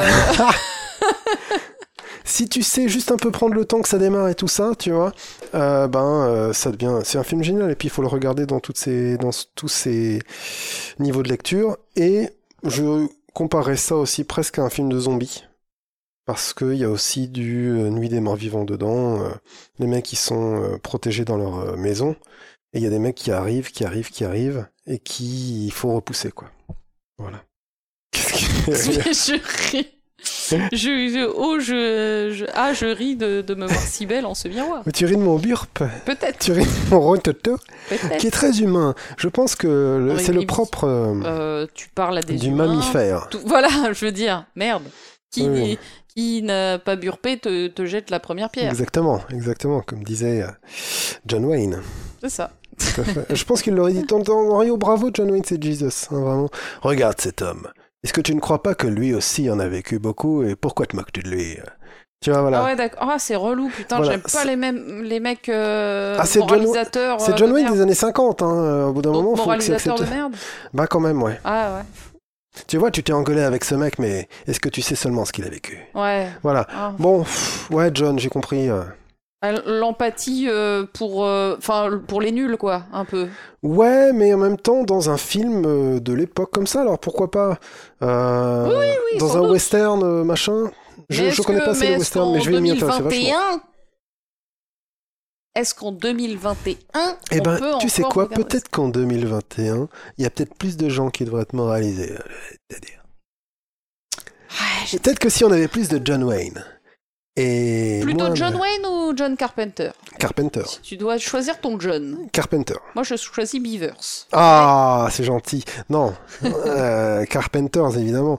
Et du coup, du coup, écoute, voilà, c'était, euh, c'était mon opinion sur un très bon film que je conseille. Et si vous avez aimé Assaut, vous enchaînez avec Invasion Los Angeles. Il faut savoir qu'Invasion Los Angeles, si vous connaissez Duke Nukem 3D, Oh Vas-y. c'est euh, dans Duke Nukem 3D, euh, t'as Duke qui fait euh, euh, I'm here to kick ass and Ouais. chew bubblegum and I'm all out of gum. Donc je suis là pour botter des culs et mâcher du chewing-gum et puis il me reste plus de J'ai chewing-gum. plus de chewing. Eh bien, c'est une réplique d'Invasion Los Angeles en fait. Oh là là là là. Alors là, tu viens de me hyper, moi qui aime tant Voilà, Duke Nukem 3D, et je te laisse l'écouter en français. jeu ever. Voilà, Euh, parce que c'est traduit en français, donc dans le doublage, euh, Génial. c'est assez génial à écouter. Mais, euh, mais bon, c'est... Non, franchement, fantastique. Euh, Assaut et Invasion Los Angeles, si on veut aller un peu plus loin dans le Carpenter social. C'est pas le car... Alors, voilà, t'as deux... Mais alors, voilà, alors, je te coupe, excuse-moi, baby, mais est-ce qu'il y a besoin, est-ce qu'il est nécessaire de, euh, de voir cette dimension sociale pour apprécier ces films, ou est-ce qu'on peut les apprécier non, non. en no-brainer Ouais, ouais, ouais. Euh, Ouais, ouais. euh, Tu vas... oh, si, tu, si tu le fais en no-brainer comme ça, tu vas te faire un peu... euh, Chier les, les 45 premières Voilà, minutes c'est ça. Tu vas t'ennuyer un peu les 45 premières minutes, mais, euh, mais ça reste génial quand même parce que c'est des très bons personnages. Voilà, Ok. Euh, très bien écrit et, et très très bon. Mais c'est vrai qu'il y a deux Et Carpenter. qu'il y a une tension qui monte aussi, Voilà. donc tu sens ce, ce truc qui- Exactement. qui bouillonne. Exactement. Euh, pour finir, vraiment mon mot de la fin, euh, c'est qu'il y a plusieurs Carpenter. Et quand Ah. Carpenter fait un film, il le fait à peu près pour une raison. Il a fait la trilogie de l'Apocalypse, qui commence par The Thing, tu vois, euh, où tu as après Le Prince des Ténèbres et qui finit par euh, L'Antre de la Folie. C'est quand même Carpenter, L'Antre de la Folie, tu vois. C'est pas joli rigolo. Et tu as ce Carpenter plus social, social, euh, qui a fait Assaut, qui a fait New York 1997, euh, qui a fait Invasion Los Angeles, et qui, euh, voilà, dans cette trilogie-là déjà, et puis après, t'as un... Oh, il a fait tellement de trucs. Là, j'en cite que deux des Carpenter, mais on Mhm. pourrait peut-être en glisser un troisième, euh, histoire de rigoler, avec des films comme Christine ou Les Aventures de Jack Burton dans Les Griffes du Mandarin, qui sont deux films assez rigolos. Putain, je savais pas que celui-là c'était euh, Carpenter, tu vois. Ouais. Ça, ça fait des années qu'il est sur ma liste de trucs à mater, mais. C'est un de mes euh, films préférés. D'accord. Je, euh, c'est jamais toi qui m'en as parlé. J'en ai entendu parler par d'autres euh, moyens, mais je, il est sur ma liste de trucs à voir depuis très longtemps et sans que j'ai pu le faire. Il a été à une époque sur un sur un Netflix ou tout ça, mais j'ai Ouais, j'ai mais raté écoute, le j'ai raté On le parle bien de euh, Les Aventures de Jack Burton dans Les Griffes du Mandarin. Tout à fait. Ouais, ouais. Celui-là très précisément. Je répète comme ça, Euh, on, on l'a non, bien dans le podcast. J'aime bien bien quand raison. les podcasteurs ils répètent bien de quoi ils parlent. Donc là, on a parlé d'Assaut, euh, qui est bien comme film. Eh ben écoute, euh, baby, ça me fait plaisir que tu aies approfondi ton Mon carpenterisme. ton carpenterisme qui chez toi est, est très profond et Je me suis dit que ça allait être euh, une, euh, une voie pour parler du film qui est très bon. De Carpenter un petit peu dans ses multiples facettes. Et puis d'ouvrir vers un petit Rio Bravo qui fait plaisir par où il passe. Oui, puis tu as Euh. déjà beaucoup parlé de The Thing. euh, voilà, on est. euh, Enfin voilà, on, on sait tous que tu aimes Carpenter et ah oui, tu, nous le re, tu nous redéclares ton amour pour ce réal. Oui. Eh bien, ça fait toujours plaisir. Carpenter Forever. Oh, c'est beau. Exactement. Eh ben, baby, moi aussi, j'ai maté un film euh, ces Oh. derniers temps. Je sais que tu en as maté un qu'on a détesté tous les deux, mais tu ne vas pas parler de celui-là, C'est j'espère. pas de celui-là que je vais parler parce que je l'ai pas fini tellement que je l'ai pas kiffé. Ah. Euh, on en reparlera peut-être un jour. Alors, on va Non, pas vous non, dire non, non, non, non, non, hein, voilà. Je c'était- peux peut-être teaser quelque chose. Vas-y. La prochaine fois, je parlerai aussi d'un film. D'un film avec quelqu'un que j'aime aussi beaucoup. Oh, Voilà, c'est tout ce que j'ai à dire à propos de ça. d'accord. Il y a un film qui est sorti avec quelqu'un que j'aime beaucoup, qui a l'air fantastique, et j'en parlerai la prochaine fois. Est-ce que ça commence par Non, Nicolas ah, je ne sais pas de quoi tu parles. D'accord. Ok, ok. Mais je ne sais pas de quel film tu parles. Je pense savoir de quel acteur tu parles, mais pas de quel film. Euh, alors, je n'en dis pas plus. Moi aussi, j'ai maté un film. C'était il y a deux semaines. Et j'étais. Et je me disais. Putain, mais ce soir, je materais bien un nanar. Tu Oui, vois. J'ai pas envie de mater un bon film. Je suis toute seule, je me fais chier. Mon copain, il fait autre chose ce soir. Donc, je vais pas mater un bon film au cas où que Ah, ce soit ouais. un film qui pourrait kiffer, que je regretterais qu'il ait pas vu avec moi, parce que ça arrive très très souvent en fait que je mate des bons trucs, et après du coup je lui dis bah c'est con, euh, on aurait pu le mater ensemble, tu vois. Et ben là du coup je me disais je vais mater de la merde ce soir, et euh, du coup, et ben, Et donc, t'as chié par terre. et ben du coup, Oh là là, et ben pardon. du coup, je suis, je On suis- arrive aux deux heures de podcast, je commence à on dire a, ouais, donc on, donc on va avancer. Donc, euh, eh ben donc, je suis allée euh, mater sur ce qu'il y avait sur la VOD et j'ai acheté, euh, Oh. j'ai loué plutôt le film Cats sorti Oh. en 2019. Euh, voilà, le, film Cats. Donc forcément, vous avez entendu la réaction de John. C'est un film dont on avait tous vu la bande-annonce, qui avait l'air absolument dégueulasse euh, et euh, qui est un. Et oui, vous allez encore me, tuer, mais bon, tant pis, c'est comme ça. Qui est une comédie musicale, qui voilà, qui vient d'une comédie musicale. Et oui, je vais encore parler d'une comédie musicale. Voilà, j'ai maté le film Cats sorti en 2019. Et, euh, et, et, et dur, hein, dur, dur, Ah ouais, parce hein. que euh, du, du coup, tu l'as vu, tu l'as pas vu? Non, t'as vu la bande-annonce, tu n'as pas Oh, j'ai vu deux, trois images et je me suis dit, Voilà. euh, j'ai eu envie de me laver les mains, quoi. Alors, eh ben, écoute, c'est c'est très très difficile au début et même même après, Mhm. euh, parce que je l'ai maté en entier évidemment, Ouais. euh, parce que euh, bah parce que la, la, la DA elle est moche quoi, hein, la DA elle est dégueulasse. Euh, Il y a un certain nombre d'acteurs qui ont été euh, intégrés sur des corps en Ah oui. CG Oh là euh, là, qui sont du coup pas beaux du tout. Ça fait Donc t'as Idris Elba, t'as Judy Dench, t'as euh, euh, plein d'acteurs, j'en sais rien, Rebel Wilson, plein, plein d'acteurs, j'ai pas retenu, j'ai pas noté tous les acteurs, mais bon voilà, t'as un certain nombre d'acteurs euh, britanniques euh, intégrés sur des corps, des faux corps de chats, hein, cats ça veut dire chat en anglais, voilà, euh, pour euh, ceux qui, qui sont pas allés euh, en sixième, Euh, mais peut-être, y en a-t-il parmi vous? Et Peut-être qu'ils ont fait allemand un peu trop jeune pour LV1. écouter Peut-être qu'ils ont fait allemand LV1. comme moi, mais je savais quand même ce que ça voulait dire cats. Après tout, cela dit, si vous êtes si vous êtes euh, pas allé en sixième, vous êtes trop jeune hein, pour écouter ce podcast euh, tout de suite. Je vous le dis, faites faites autre chose, allez vers d'autres youtubeurs euh, peut-être qui pour les enfants, je sais pas comme euh, Norman. J'ai vu le spectacle de Norman. Aussi, Oh mais- merde. Ah Mais oui. pourquoi, tu, pourquoi, pourquoi c'est pas de ça que tu parles J'aurais trop dû parler de ça, je suis dégoûtée, mais j'ai pas préparé. Tu finis 4 en J'ai 2 rien secondes et tu nous parles de Norman. Non, non, je vais, je vais parler de Cats. Euh, donc, mais je- sauf que j'ai rien préparé ou très peu. Donc voilà, t'es, immédiatement tu mates ce film, t'es- tu es saisi par la laideur des CG vraiment. Ah ouais. Les incrustes sont dégueulasses.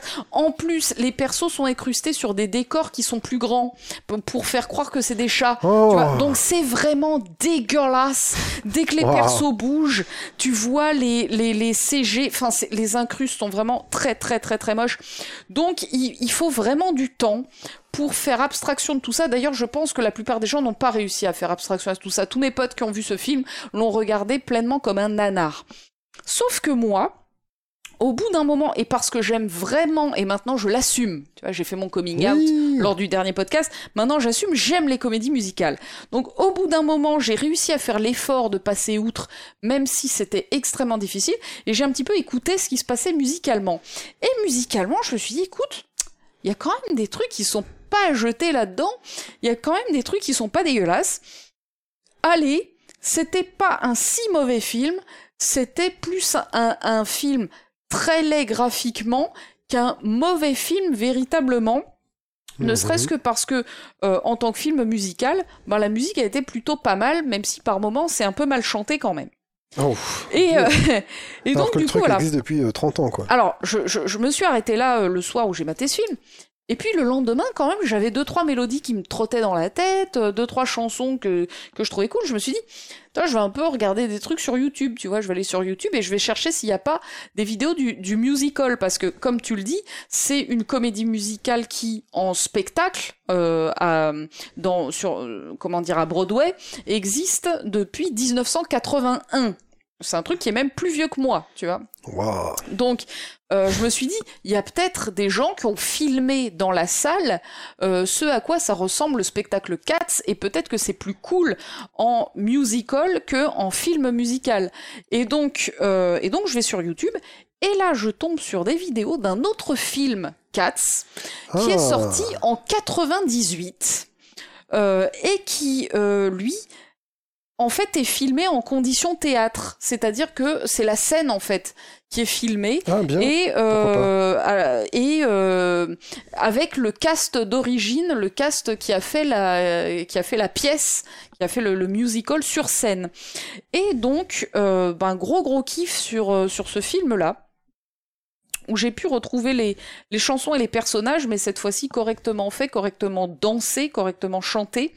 Euh, et, euh, et voilà, j'ai euh, cette semaine j'ai regardé le film trois fois par exemple. Oh. Et euh, donc les, les, les, les psychiatres s'interrogent hein, suis-je en bonne santé Euh. Est-ce est-ce est-ce normal Est-ce ce n'est pas synonyme de dépression Euh, Voilà. Voilà, je- là on peut s'interroger évidemment. On peut les, les- voilà, le- la communauté scientifique euh, est en train d'étudier mon, mon, mon cas, mais donc cette semaine j'ai acheté le Blu-ray et je l'ai regardé trois fois et, euh, et j'ai aussi acheté les Blu-ray parce qu'en fait euh, j'ai découvert que pourquoi Cats c'est bien, pourquoi la comédie musicale Cats c'est bien. Excusez-moi, hein, c'est la dernière fois que je parle d'une comédie musicale. Après je vais créer mon podcast comédie musicale, voilà où je où je serai toute seule, mais au moins je n'en parlerai plus dans Drink and Click. Tu l'appelleras je- Comédie Musicast.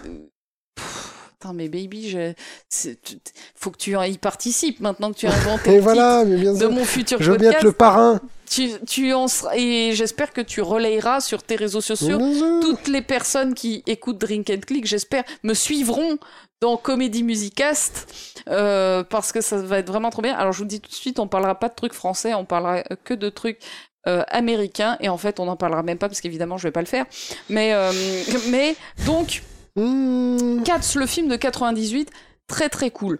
Alors, je, je reprends au début. Un Cats, ça raconte quoi? Parce que je vais quand même vous en parler. Je vais aller jusqu'au bout de mon truc. Mais Même vas-y, si vas-y, moi je je sais que vous m'écoutez Je bois tes paroles comme je bois ce petit vin blanc. Ouais, voilà, c'est ça. C'est grâce au petit vin blanc et je vous invite chez vous à boire une boisson quelconque qui vous ferait oublier ce que je suis en train de dire. Voilà, sur laquelle vous allez vous concentrer pendant que je vais vous parler du film Cats ou du de la comédie musicale Cats. Donc Cats, ça raconte l'histoire d'un d'un groupe de chats de Londres, euh, les Jellicle Cats, euh, qui, euh, une nuit par an, se retrouvent euh, au Jellicle Ball, euh, où, pendant lequel ils vont, euh, pendant lequel le, le plus vénérable des chats, le plus vieux chat, euh, va désigner un des autres Jellicle Cats qui va pouvoir renaître. En fait, il va atteindre le paradis des chats et il va pouvoir renaître. Tu sais que les chats, ils ont neuf vies. Ok, ouais. Voilà. Et ben là, en fait, il va choisir un des chats Mhm. pour lui donner accès à une nouvelle vie. Et donc, tout simplement, la, la comédie musicale Cats, c'est des chats qui vont se présenter les uns après les autres, plus ou moins, au vénérable chat qui va ensuite choisir celui qu'il veut, euh, celui à qui il va permettre euh, une nouvelle vie. Tout simplement. Je trouve ça très arbitraire comme système politique. Euh, Oui, ça se base sur un vieux chat qui, euh, dans la version 2019, est une vieille chatte euh, parce que ils ont transformé le personnel de, de, de, de vieux chat en vieille chatte. Voilà, qui est Judy Dench, euh, qui chante pas très très bien. Et Ah. euh, Bah, comme ouais. comme à peu près tous les acteurs du film de 2019, hein, il n'y en a pas un seul qui sait bien chanter, ce qui est un peu problématique. C'est-à-dire, en fait, dans le film de 2019, ils ont voulu des acteurs. Ils ont voulu des têtes d'affiche. Donc ils ont pris des gens qui savent pas chanter, qui savent pas danser. Or, le principe Ah, d'un musical, c'est de chanter et de danser. Euh, et de jouer, why not, mais c'est c'est très très très C'est une mauvaise idée de producteur, quoi. Ouais, ouais, ouais. En fait, il a voulu faire un film à partir d'un spectacle de, de- tenu par des danseurs et des chanteurs, qui Bah. savent d'ailleurs faire les deux. Mais il y a un film comme ça qui est le Rocky Horror, Horror Picture Show, Ouais. qui lui est bon.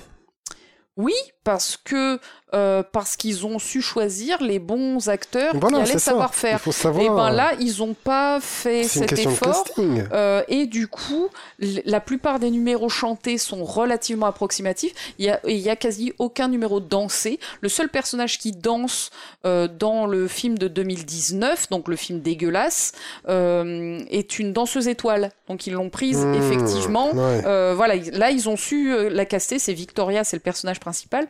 Euh, personnage principal du film de 2019. Hein, attention, dans l'histoire de Cats, c'est pas du tout un des personnages principaux. En fait, il y, a y, a, il y a une différence de Ouais. scénar. Dans le film de 2019, ils se sont dit, mais ça suffit pas comme scénar euh, des chats qui vont euh, qui vont se présenter à un vieux chat et un va être choisi pour euh, renaître.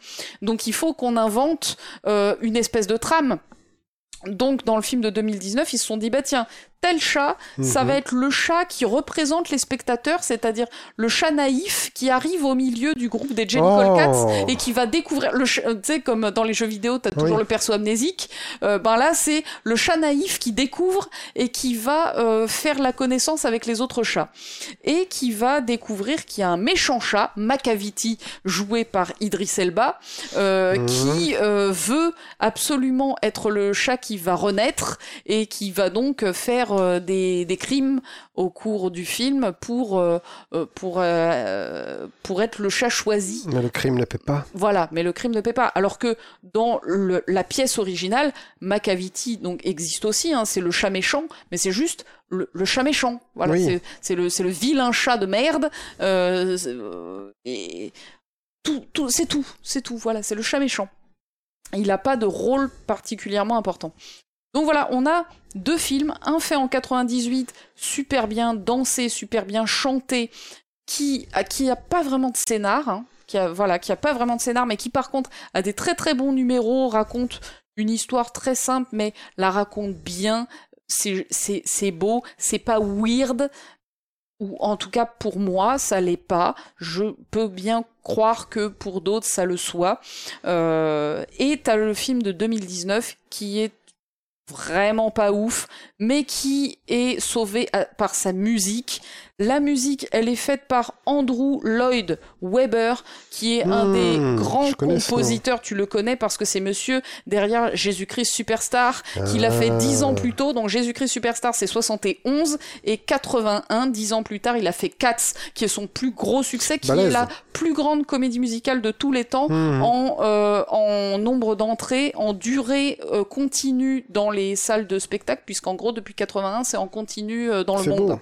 Voilà, ça, n'a- ça ne s'est jamais arrêté. Il a aussi fait Le Fantôme de l'Opéra, qui, Oui, qui est son deuxième grand succès, que j'ai aussi acheté en Blu-ray, mais promis, je vous en parlerai pas, ce sera pour euh, Comédie Musicast. Voilà, je, je ne vous parlerai pas du Fantôme de l'Opéra, même si je l'ai acheté en Blu-ray allemand, parce que heureusement, les Allemands, ils aiment les comédies musicales, donc il y a des Blu-ray allemands, ça n'existe pas en français. Comme Cats d'ailleurs, hein, je l'ai acheté en Blu-ray allemand. Euh, voilà, il y a tous les sous-titres en français et tout, mais euh, tout ça n'existe pas en ouais, français mais de toute façon, sur le, sur le grand site de vente qu'on ne citera pas, puis qui est celui sur lequel j'ai acheté ces choses. tout- tous les DVD qu'il y a, c'est en import euh, UK ou allemand. Ouais, Et je voulais acheter Asso. Je crois que le Blu-ray il fait 70 balles, un truc comme ça. Il est genre out of print ou je sais Ah, pas quoi, tu vois. Parce que ça doit pas être un film très connu. Bah, du coup, bah, j'ai demandé à mon oncle des Amériques. Ah, que je te dise, moi non, moi j'ai acheté les Blu-ray 12 balles. des Blu-ray allemands qui m'ont été livrés le lendemain, qui était un dimanche. Ouais, Donc voilà. ouais, bah Donc ouais. le monde, c'est quand même un peu n'importe quoi aujourd'hui, il faut le dire. Parce que moi, j'étais pas pressée, tu vois, à la seconde Oui. de les recevoir.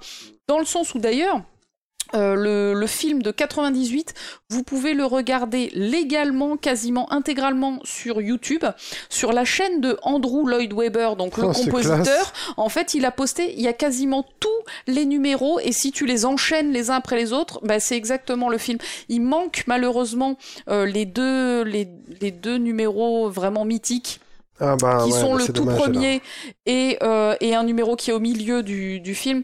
Euh, donc voilà, mais t- mais il y a tout le reste euh, du, du, du film qui est vraiment très très cool. Mais du coup, est-ce que tu as fini d'en parler ou pas? Ouais, globalement. Euh, Non pas que je vais te couper non, la mais parce que mais- personne n'en a rien à foutre, donc oui, je vais Mais si, parce parler. que j'ai une vraie question pour ce sujet euh, qui, qui me brûle les lèvres. Euh, D'ailleurs, c'est pour ça que je mets du labello. Ah, ouais, gag, Oh là là On revient sur le même gag. Bon. Blague contextuelle, euh, running gag, euh, tout Répétition. ça quoi. Re- Répétition. humour de répétition. Et running gag aussi. C'est la même chose. Est-ce que euh, dans Cats, les chats sont finalement des métaphores des gens et que chaque chat est une, un stéréotype de personne qu'on rencontrerait Peut-être qu'il y a un trader, peut-être qu'il y a une femme au foyer, Alors pas du tout. peut-être qu'il y a un flic. C'est des métaphores des chats. C'est des- Ah. des- donc c'est une comédie musicale. Toute personne qui a un chat ou des chats ou qui aime les chats va, déjà devrait kiffer normalement parce que en fait ce sont des portraits de chats. Donc t'as le chat voleur, Voilà, le que je chat, euh, pépère, tu vois le chat qui dort toute la journée. T'as le chat que dès qu'il sort de la pièce il a envie de rentrer ou qui reste dans la porte, qui, qui Ah. bloque la porte d'entrée. T'as le chat, euh, t'as, t'as le chat euh, euh, élégant, t'as le chat. Enfin voilà, t'as, plein de portraits différents de chats. Donc tout amoureux des chats, ce que je ne suis pas pour ma part, mais tout amoureux des chats, normalement, on devrait s'y retrouver dans Cats euh, parce que ce sont des portraits de chats. Moi, ce que j'aime, c'est con, hein, mais moi, moi, ce que j'aime, c'est la musique en fait. Moi, je suis une amoureuse de musique. Et pourquoi j'aime les comédies musicales? Maintenant, je commence à comprendre. Tout simplement parce que ça raconte une histoire en musique. Tout simplement. Et moi, j'aime les histoires et j'aime la musique. Il fallait pas tourner plus que ça en Mais, rond, quoi. mais ouais, mais voilà, c'est pas si compliqué. Et ça raconte aussi en danse. La danse, a priori, je, je n'ai, je n'ai jamais fait de danse, je n'ai pas de culture danse, mais a priori, j'aime ça aussi. Et en fait, je découvre aujourd'hui, à quasi 38 ballets, que, euh, que la danse, c'est plutôt cool. Et ouais, j'ai 38 ballets euh, dans deux semaines. Hein, Ouais, Poto, il va falloir me faire un cadeau, là. J'espère que tu y réfléchis euh, fortement. C'est très important. fortement. C'est très très important. Euh, car euh, car euh, sinon tu ne seras plus mon ami. Sinon, sinon on est en train d'enregistrer le dernier podcast. cadeau à Noël, Sinon on est en train, baby, d'enregistrer le dernier, dernier podcast. podcast de Voilà. l'univers. Alors sauf euh, comédie bien hein, ça voilà. Que tu vas lancer à part. ouais, pas de problème, voilà. Mais euh, baby, pression, pression maximum. Non, je rigole. Euh, donc donc, bientôt 38 ballets, je découvre que la danse, finalement, c'est pas si mal, et que euh, bah, les comédies musicales, c'est cool parce que c'est de la musique, c'est des paroles qui racontent quelque chose, donc qui sont figuratives. Les paroles de chansons, assez souvent, c'est con-con, tu vois, c'est love you. euh, Oh, je peux Euh, pas bah, te laisser dire Me. ça. alors, attention, dans la chanson française, il y a la chanson à texte, mais c'est un truc très propre à la chanson française, qui, moi, est pas ma grosse cam, à part, euh, on va dire, Gainsbourg, tu vois, Hmm. euh, Gains- Gainsbourg première époque, la chanson française, c'est pas ma grosse cam. Du coup, la chanson, moi, en même général... en anglais, hein, même en anglais. T'as des bons paroliers. Ouais, mais que je connais pas, et vu que je suis pas... Je suis pas bilingue Dans le rock, euh, tu vois, machin. je suis pas bilingue musique, moi. En Ouais, c'est vrai, j'ai besoin de lire mes, j'ai besoin de lire les paroles On pour comprendre ce que ouais, disent les mecs. Je vais pas assez vite dans ma, ma compréhension. euh, je suis bilingue série télé ou film, Mhm. mais pas musique. Ouais, je comprends, mais. Euh, donc du coup, certes, et, et- et en comédie musicale, je suis bilingue. J'écoute une comédie musicale, je suis complètement bilingue parce que ça raconte quelque chose. Euh, C'est c'est juste sur la- cette affirmation de dire c'est toujours baby I love you, euh, love me, love me do. et, et euh, évidemment, c'est euh, c'est Obladi, tout oblada. tout à fait caricatural. et c'est tout à fait caricatural. Mais la France, quoi. globalement, la chanson euh, n'est que rarement euh, figurative. Assez Ah. souvent, c'est plus poétique. Il faut laisser la chance aux que- chansons. C'est beau. baby. Trinquons, trinquons dans nos micros. Voilà. Euh, je suis, je tellement, je suis tellement d'accord avec toi, baby. Faut laisser la chance aux chansons et c'est ce que j'ai fait avec Cats, malgré un premier Mais film voilà, absolument dégueulasse qui a duré deux heures de grande Ouais, souffrance mais visuelle pas. mais qui, tu vois, musicalement, je me disais, putain, il y a un truc qui se passe, mais le film est extrêmement laid. Mais tu sens que ça ne faisait pas partie du même film. quoi. ouais, Mhm. ouais, ouais, complètement. Et donc, le lendemain, hop, grâce à YouTube et à la chaîne de Andrew Lloyd Webber, eh ben là, je découvre que en fait, il y avait un vrai bon film qui a été fait sur cette comédie musicale. Et aujourd'hui, mon euh, principal souhait dans la vie, à part de guérir de ma maladie mentale euh, sur les comédies musicales, c'est d'aller à Broadway pour voir, Voir des comédies comédies musicales. Et t'as pas encore vu Le Roi Lion, qui l'air d'être très connu? Non, parce que j'aime pas le Roi Lion, en fait. Oh, Non, mais t'aimes pas les chats non plus. Ouais, mais euh, le Roi Lion. À ce qui euh, paraît, c'est. tu- Alors moi, je me souviens de cette série euh, où il y a un chanteur de, de- qui essaie de percer à Broadway qui est black et qui est en, en qui vit dans le même appart qu'une meuf complètement dingue qui sort d'un bunker. Oui, d'accord. euh, Kimi Schmidt. Kimmy Schmidt. Voilà, dans cette série Kimmy Schmidt, t'as Titus Andromedon. Titus Andromedon qui essaye de passer le casting du Roi Lion et Tout ça a à l'air fait, très connu. Tout à fait. Et j'ai l'impression qu'en Amérique, tu as Ils ont gagné le, le, le Tony Award, euh, donc qui est l'Oscar, euh, mais des comédies musicales. Hmm. Tony Award. Bah, ça ne m'étonne la- pas parce que 4 c'était déjà la série dont on, en- dont on entendait trop, dont on entendait trop parler déjà dans Friends, dans les vieux sitcoms. Mais parce Ils que c'est le plus grand parler. succès Ils de tous les pas. temps de la, Voilà, c'est ça. du musical. Et doucement, le Roi Lion commence à faire ça un peu, tu vois. Eh j'ai ben, l'impression, je le vois pas mal passer. J'y connais rien à tout ça, tu vois. Euh, mais euh, j'ai deux comédies musicales dans ma vie, moi, tu vois, ben, c'est tout. Mais euh, je vois passer de plus en plus Roi Lion et je me dis peut-être que tu pourrais être surprise comme tu as été surprise avec Katz. C'est Hakuna Matata, j'ai envie de te dire. Ouais, mais enfin voilà, j'ai des problèmes avec ce film de Disney, euh, tout à fait personnel. Mais, euh, mais par contre, ouais, 4, ça a été une grosse surprise parce que vraiment, au départ, je m'attendais à mater un nanar. J'ai maté un navet. Ouais. Et Ah, dur. hein. le lendemain, j'ai découvert que, ah mais merde, en fait, c'est bien. Et cette semaine, j'ai maté trois fois le Blu-ray et j'ai les chansons dans la tête du matin au soir. Et sans compter le nombre de fois que j'ai écouté l'album sur 10 heures. hein. Euh, Hmm. j'ai maté trois fois le film et j'ai écouté l'album moi, j'ai des boucles hein, comme ça. 20 c'est fois euh, cette semaine, facile. La dernière fois, j'ai parlé des trois accords. Je peux, je peux m'enchaîner du trois accords. euh, en veux-tu, en voilà. Ouais, je, je Les comprends. dauphins et les licornes que j'ai écouté une fois, trois fois de suite. Dont voilà. tu nous as parlé d'ailleurs dans le dernier podcast et on, on invite tout le monde à découvrir ce groupe et, et moi-même déjà. Oui, faudrait Toi, que mais je- vraiment, il déjà faut que je que je le fasse. te fouette un peu plus. Mais, euh, mais donc voilà, Cats, alors je, évidemment, euh, je ne le recommande pas si vous n'aimez pas les comédies musicales, c'est pas celle-là qui va vous faire kiffer. Si... Si vous aimez les chats, allez-y. Si vous êtes open, allez-y. Pas sur le film de 2019, sur le film de 98 qu'il faut voir sur la chaîne de Andrew Lloyd Webber euh, sur YouTube, c'est je gratos. ne sais pas si on s'est posé la question la dernière fois et ce sera peut-être la conclusion à tout ça. Ouais. Euh, puisque c'est un peu ta conclusion des comédies musicales, cette chronique-là. Oui, je n'en parlerai plus jamais, plus jamais. Jamais. Jamais. Eh bien, par laquelle il faudrait commencer si tu devais avoir une euh, comédie musicale introductive? Ton premier épisode de comédie musicast, il serait sur quoi? Pour euh, donner envie aux gens de la comédie musicale.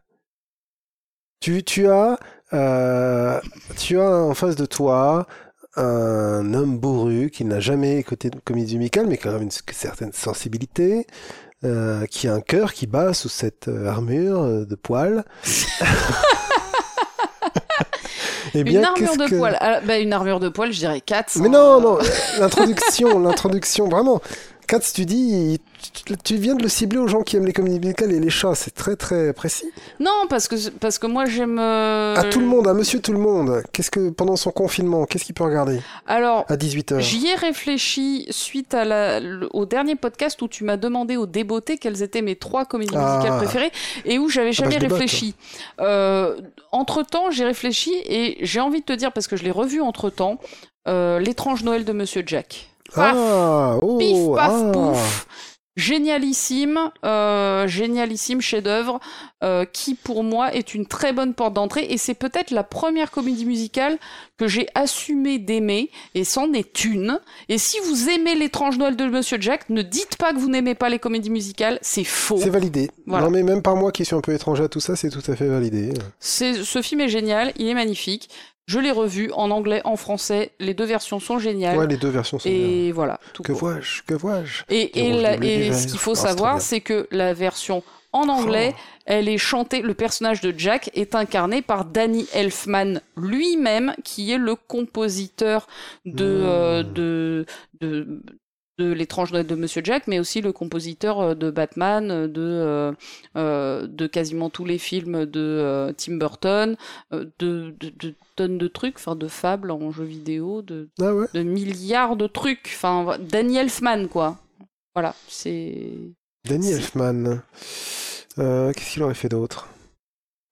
Des milliards de trucs. Ouais, ouais, de toute façon, voilà. Je pense que tu as bien euh, défendu L'étrange Noël de Monsieur Jack, très très bonne porte d'entrée dans la comédie musicale américaine, car encore une fois, je précise que je n'aime pas les trucs français, genre euh, Roméo et Juliette, euh, Ah oui, euh, Belle et Cindy. toutes ces merdes là, voilà, tout ça, je crache dessus. Si j'aimais bien, Oula. merde, Ah ben voilà, il a bien fait, il a bien fait Beetlejuice aussi. Oui, Oui, c'est c'est le mec qui a fait tous les films de, euh, des pères euh, Burton. euh, voilà. Si, il y avait une comédie musicale que j'aimais bien quand j'étais gosse, Starmania. Ah, Starmania, c'est vrai que c'est pas mal. Starmania, c'est pas mal. C'est ta Voilà. prochaine. Bah oui, parce que moi je suis, j'ai- je suis vieille, hein, comme je vous l'ai dit, donc Starmania, j'ai Ah ouais, ça. mais voilà, il a fait aussi Evil Dead 3. Il a fait des films de Sam Raimi, évidemment. Mais c'est Danny Elfman, mec Mais oui, tu mais peux, je... pas, tu peux difficilement le test. Ah, mais je ne teste pas Danny Il- D'ailleurs, il a, enfin, il a des, des, des, des tics de, Mais de évident, composition très très euh, très très reconnaissable. Enfin voilà, donc, quand tu si tu rejoues à Fable un jour ou que tu réécoutes l'OST de Fable, tu vas tout de suite reconnaître euh, sa manière de, de composer.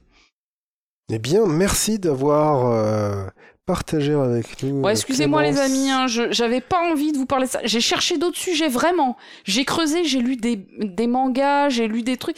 J'ai vraiment essayé de vous parler d'autre chose que de Cats. Mais c'est le meilleur truc que j'ai fait ce mois-ci, c'est tout. euh, Mais voilà, c'est tout. Point barre. euh, C'est tout, et... et je me sens coupable de vous parler encore une fois de comédie musicale, et c'est la dernière fois. Mais si vous... Avant la prochaine, voilà. bon. Peut-être, peut-être que Peut-être finalement... que Starmania. La dernière fois, je vous avais dit que je parlerais plus jamais de comédie musicale, mais là, c'est pas une comédie musicale américaine, c'est une comédie musicale française. Ça s'appelle Starmania. Et puis c'est un Blu-ray allemand, ça s'appelle euh, Le fantôme de l'opéra. Donc euh, voilà, je Voilà. vous en... Mais promis, un comédie musicast, euh, ça, ça arrive bientôt. Voilà. Ça va finir Excuse- comme ça et tu le sais très bien. Et il ne faut pas avoir honte, tu étais déjà beaucoup ouvert. Là, on est un peu les, on est un peu sur euh, les fans de comédie musicale anonyme. Pas moi complètement. Bonjour, je m'appelle Clémence et j'aime bien Kat. Je commence à assumer, mais c'est pas facile. Et franchement, dans la vie, dites aux gens autour de vous que vous aimez les comédies musicales, vous allez voir, c'est compliqué. C'est. Bah ouais, mais je sais pas, moi j'aime bien polarise. deux comédies musicales. Et je... Ben trois avec Tim Burton et l'étrange Noël de Monsieur Jack, maintenant que tu me l'as fait remarquer. Et tous les films de Disney, hein, enfin Oui, les, les films de Disney des années 90 sont tous des comédies musicales. même, euh, bah, quand Euh. j'étais petit, j'aimais pas ça. J'en avais marre des chansons. Et ben moi aussi, figure-toi, je trouvais que c'était pas naturel. Mm. Et en fait, aujourd'hui, je comprends euh, ce que ça, je, je, je comprends le délire. Mais avant, effectivement, j'aimais pas ça. C'est très récent. Mais je crois que je il y a- regarderai pas de Disney à cause de ça aujourd'hui. hein. Bah moi aujourd'hui ça passe parce que je comprends la, la dimension comédie musicale. Mais quand j'étais gosse, je me dis mais pourquoi d'un seul coup ils se mettent à chanter là? C'est complètement con. Et en fait non, faut pas se. En fait dans l'histoire ils se mettent pas à chanter, ils continuent à parler, ils sont normaux. C'est juste que dans leur tête, Oui. dans leur imaginaire, il se passe quelque chose. Et donc voilà, c'est comme ça qu'il faut le voir. Il faut le voir de manière un peu poétique. Mais euh, mais effectivement quand t'es gosse, t'as cette dimension là, elle t'échappe complètement. Et, euh, et voilà, mais j'aime bien la Reine des Neiges aussi. Mais complètement. Mais la Reine des Neiges, il déchire ce film. Je préfère la version québécoise. Bon bref, je ferme ma bouche. Ah ouais? Baby, on... ouais, parce que dans la version française, euh, le le merde, le Olaf Olaf, c'est Danny. Boone. C'est Danny Boone. Ah ouais. Alors que dans la version québécoise, c'est un, c'est un vrai mec. Mais sauf que dans la version française, ouais bon, Ah, c'est un vrai mec. excusez-moi. Toi, t'es vraiment un vrai mec, t'es pas comme Danny Boone. Le- Dans la version française, il y a un euh, flûte. Le Je ne sais pas où tu vas. Ouais, J'arrive pas à-dessus. ouais, j'arrive plus ouais, ouais, je non, mais c'est- que- je vais partir dans des trucs de nerd de comédie. Alors oui d'ailleurs, Ah, voilà. juste le dernier point que je voudrais dire, c'est que quand vous allez aller sur les vidéos de Cats, si il y en a deux parmi vous qui vont, déjà j'ai réussi ma mission, vous allez découvrir dans les commentaires des nerds de Cats. Mais Ah. c'est-à-dire des gens qui Ça, discutent cool. euh, qui disent ouais je pense que ce chat parce que alors il faut savoir que tous tous tous les chats ils ont tous un nom ils ont tous un Évidemment. ils ont tous un background Ils ont une fiche. et ben et ben euh, ils vont dire ouais je pense que Mr Mistopheles c'est le fils de euh, Old Oh, Deuteronomy ils ont des et théories. réponse non c'est son neveu parce que sa tache elle va plus vers la droite que vers la gauche machin sa tache sur l'oreille elle va plus et donc t'as des vrais euh, t'as Wow. des fils en fait dans les vidéos Ouais, YouTube des théories. de nerds ça pour Star de Wars. ça et euh, c'est chaud et c'est en voyant ces, ces, ces, ces conversations que je me suis dit putain je suis normal je suis normal je les, je les trouve too much Oui, voilà, c'est ça. Moi, j'aime, je kiffe juste les chansons en fait. Eux, ils se sont créés tout un univers Le Catverse. et donc ça m'a tellement rassuré. Et donc voilà, il sachez qu'il existe des nerds de Cats et que je n'en fais pas partie. Voilà, Voilà, je voulais je juste vous rassurer à ce Elle n'en sujet-là. fait pas encore partie. Et c'est tout à son honneur. Et nous te félicitons de nous Merci. avoir parlé aujourd'hui. Mieux. Est-ce que mon psychiatre pourrait écouter cette vidéo, s'il vous plaît, euh, ou cette euh, ou qu'im- qu'importe, et euh, s'il vous plaît me signer euh, un papier pour que je puisse sortir de cette camisole de force. Oui, voilà. Ce, serait, ce serait vraiment très sympa euh, de sa part. Merci, bisous. Bisous tout le monde. Et nous, deux, nous allons sortir de cette camisole de farce que l'on appelle Oh, Drink and Click, baby. oh ces blagues, En tout cas, humour. Et oui, oui, en tout cas pour cet Je épisode. Ah. Euh, comment trouves-tu le vin blanc? Il est sucré, Oui. il est liquoreux, Ouais, ce n'est pas mon style. c'est un petit sirop, quoi. Mais C'est un bon petit euh, sirop. il finira bien la Voilà. soirée. Eh ben, il vient du paquet du Noël du boulot. Eh ben franchement, j'aimerais bien avoir un boulot comme ça. C'est quoi? C'est Domaine Guillaume? Guillamant. Guillamant. Non, ça fait pas un bon mot de passe ça, pour la fin de l'épisode. Ah non, non, euh, euh, Quel- bon sirop. Sirop, Sirop comme du le sirop, quoi. Eh ben un sirop, s Un bon petit sirop. euh, Moi, les- les- pour moi, les vins liquoreux comme ça, c'est des, des sirops, quoi. Oui, oui, il est sirupeux. C'est d'ailleurs l'adjectif qu'on emploie. Tout à fait. euh, euh, tout à fait. euh, tout à fait. Je, je voudrais le dire avec mon accent parisien. Tout à l'heure, John m'a dit que j'avais l'accent parisien et je ne sais pas comment je dois le prendre. Non, non, c'est que tu m'as expliqué après, c'était pas le vrai accent parisien. C'est du sirop, quoi. Non, ouais, mais Non, ça, c'est le vieil accent parisien. Mais oui Tout ça, c'est le sirop en... C'est ça que je te disais, moi. Quelle horreur Mais ça, c'est- T'as dit, bonjour en... Et donc, toi, tu cherchais tes mots, mais ça sonnait comme un bonjour en...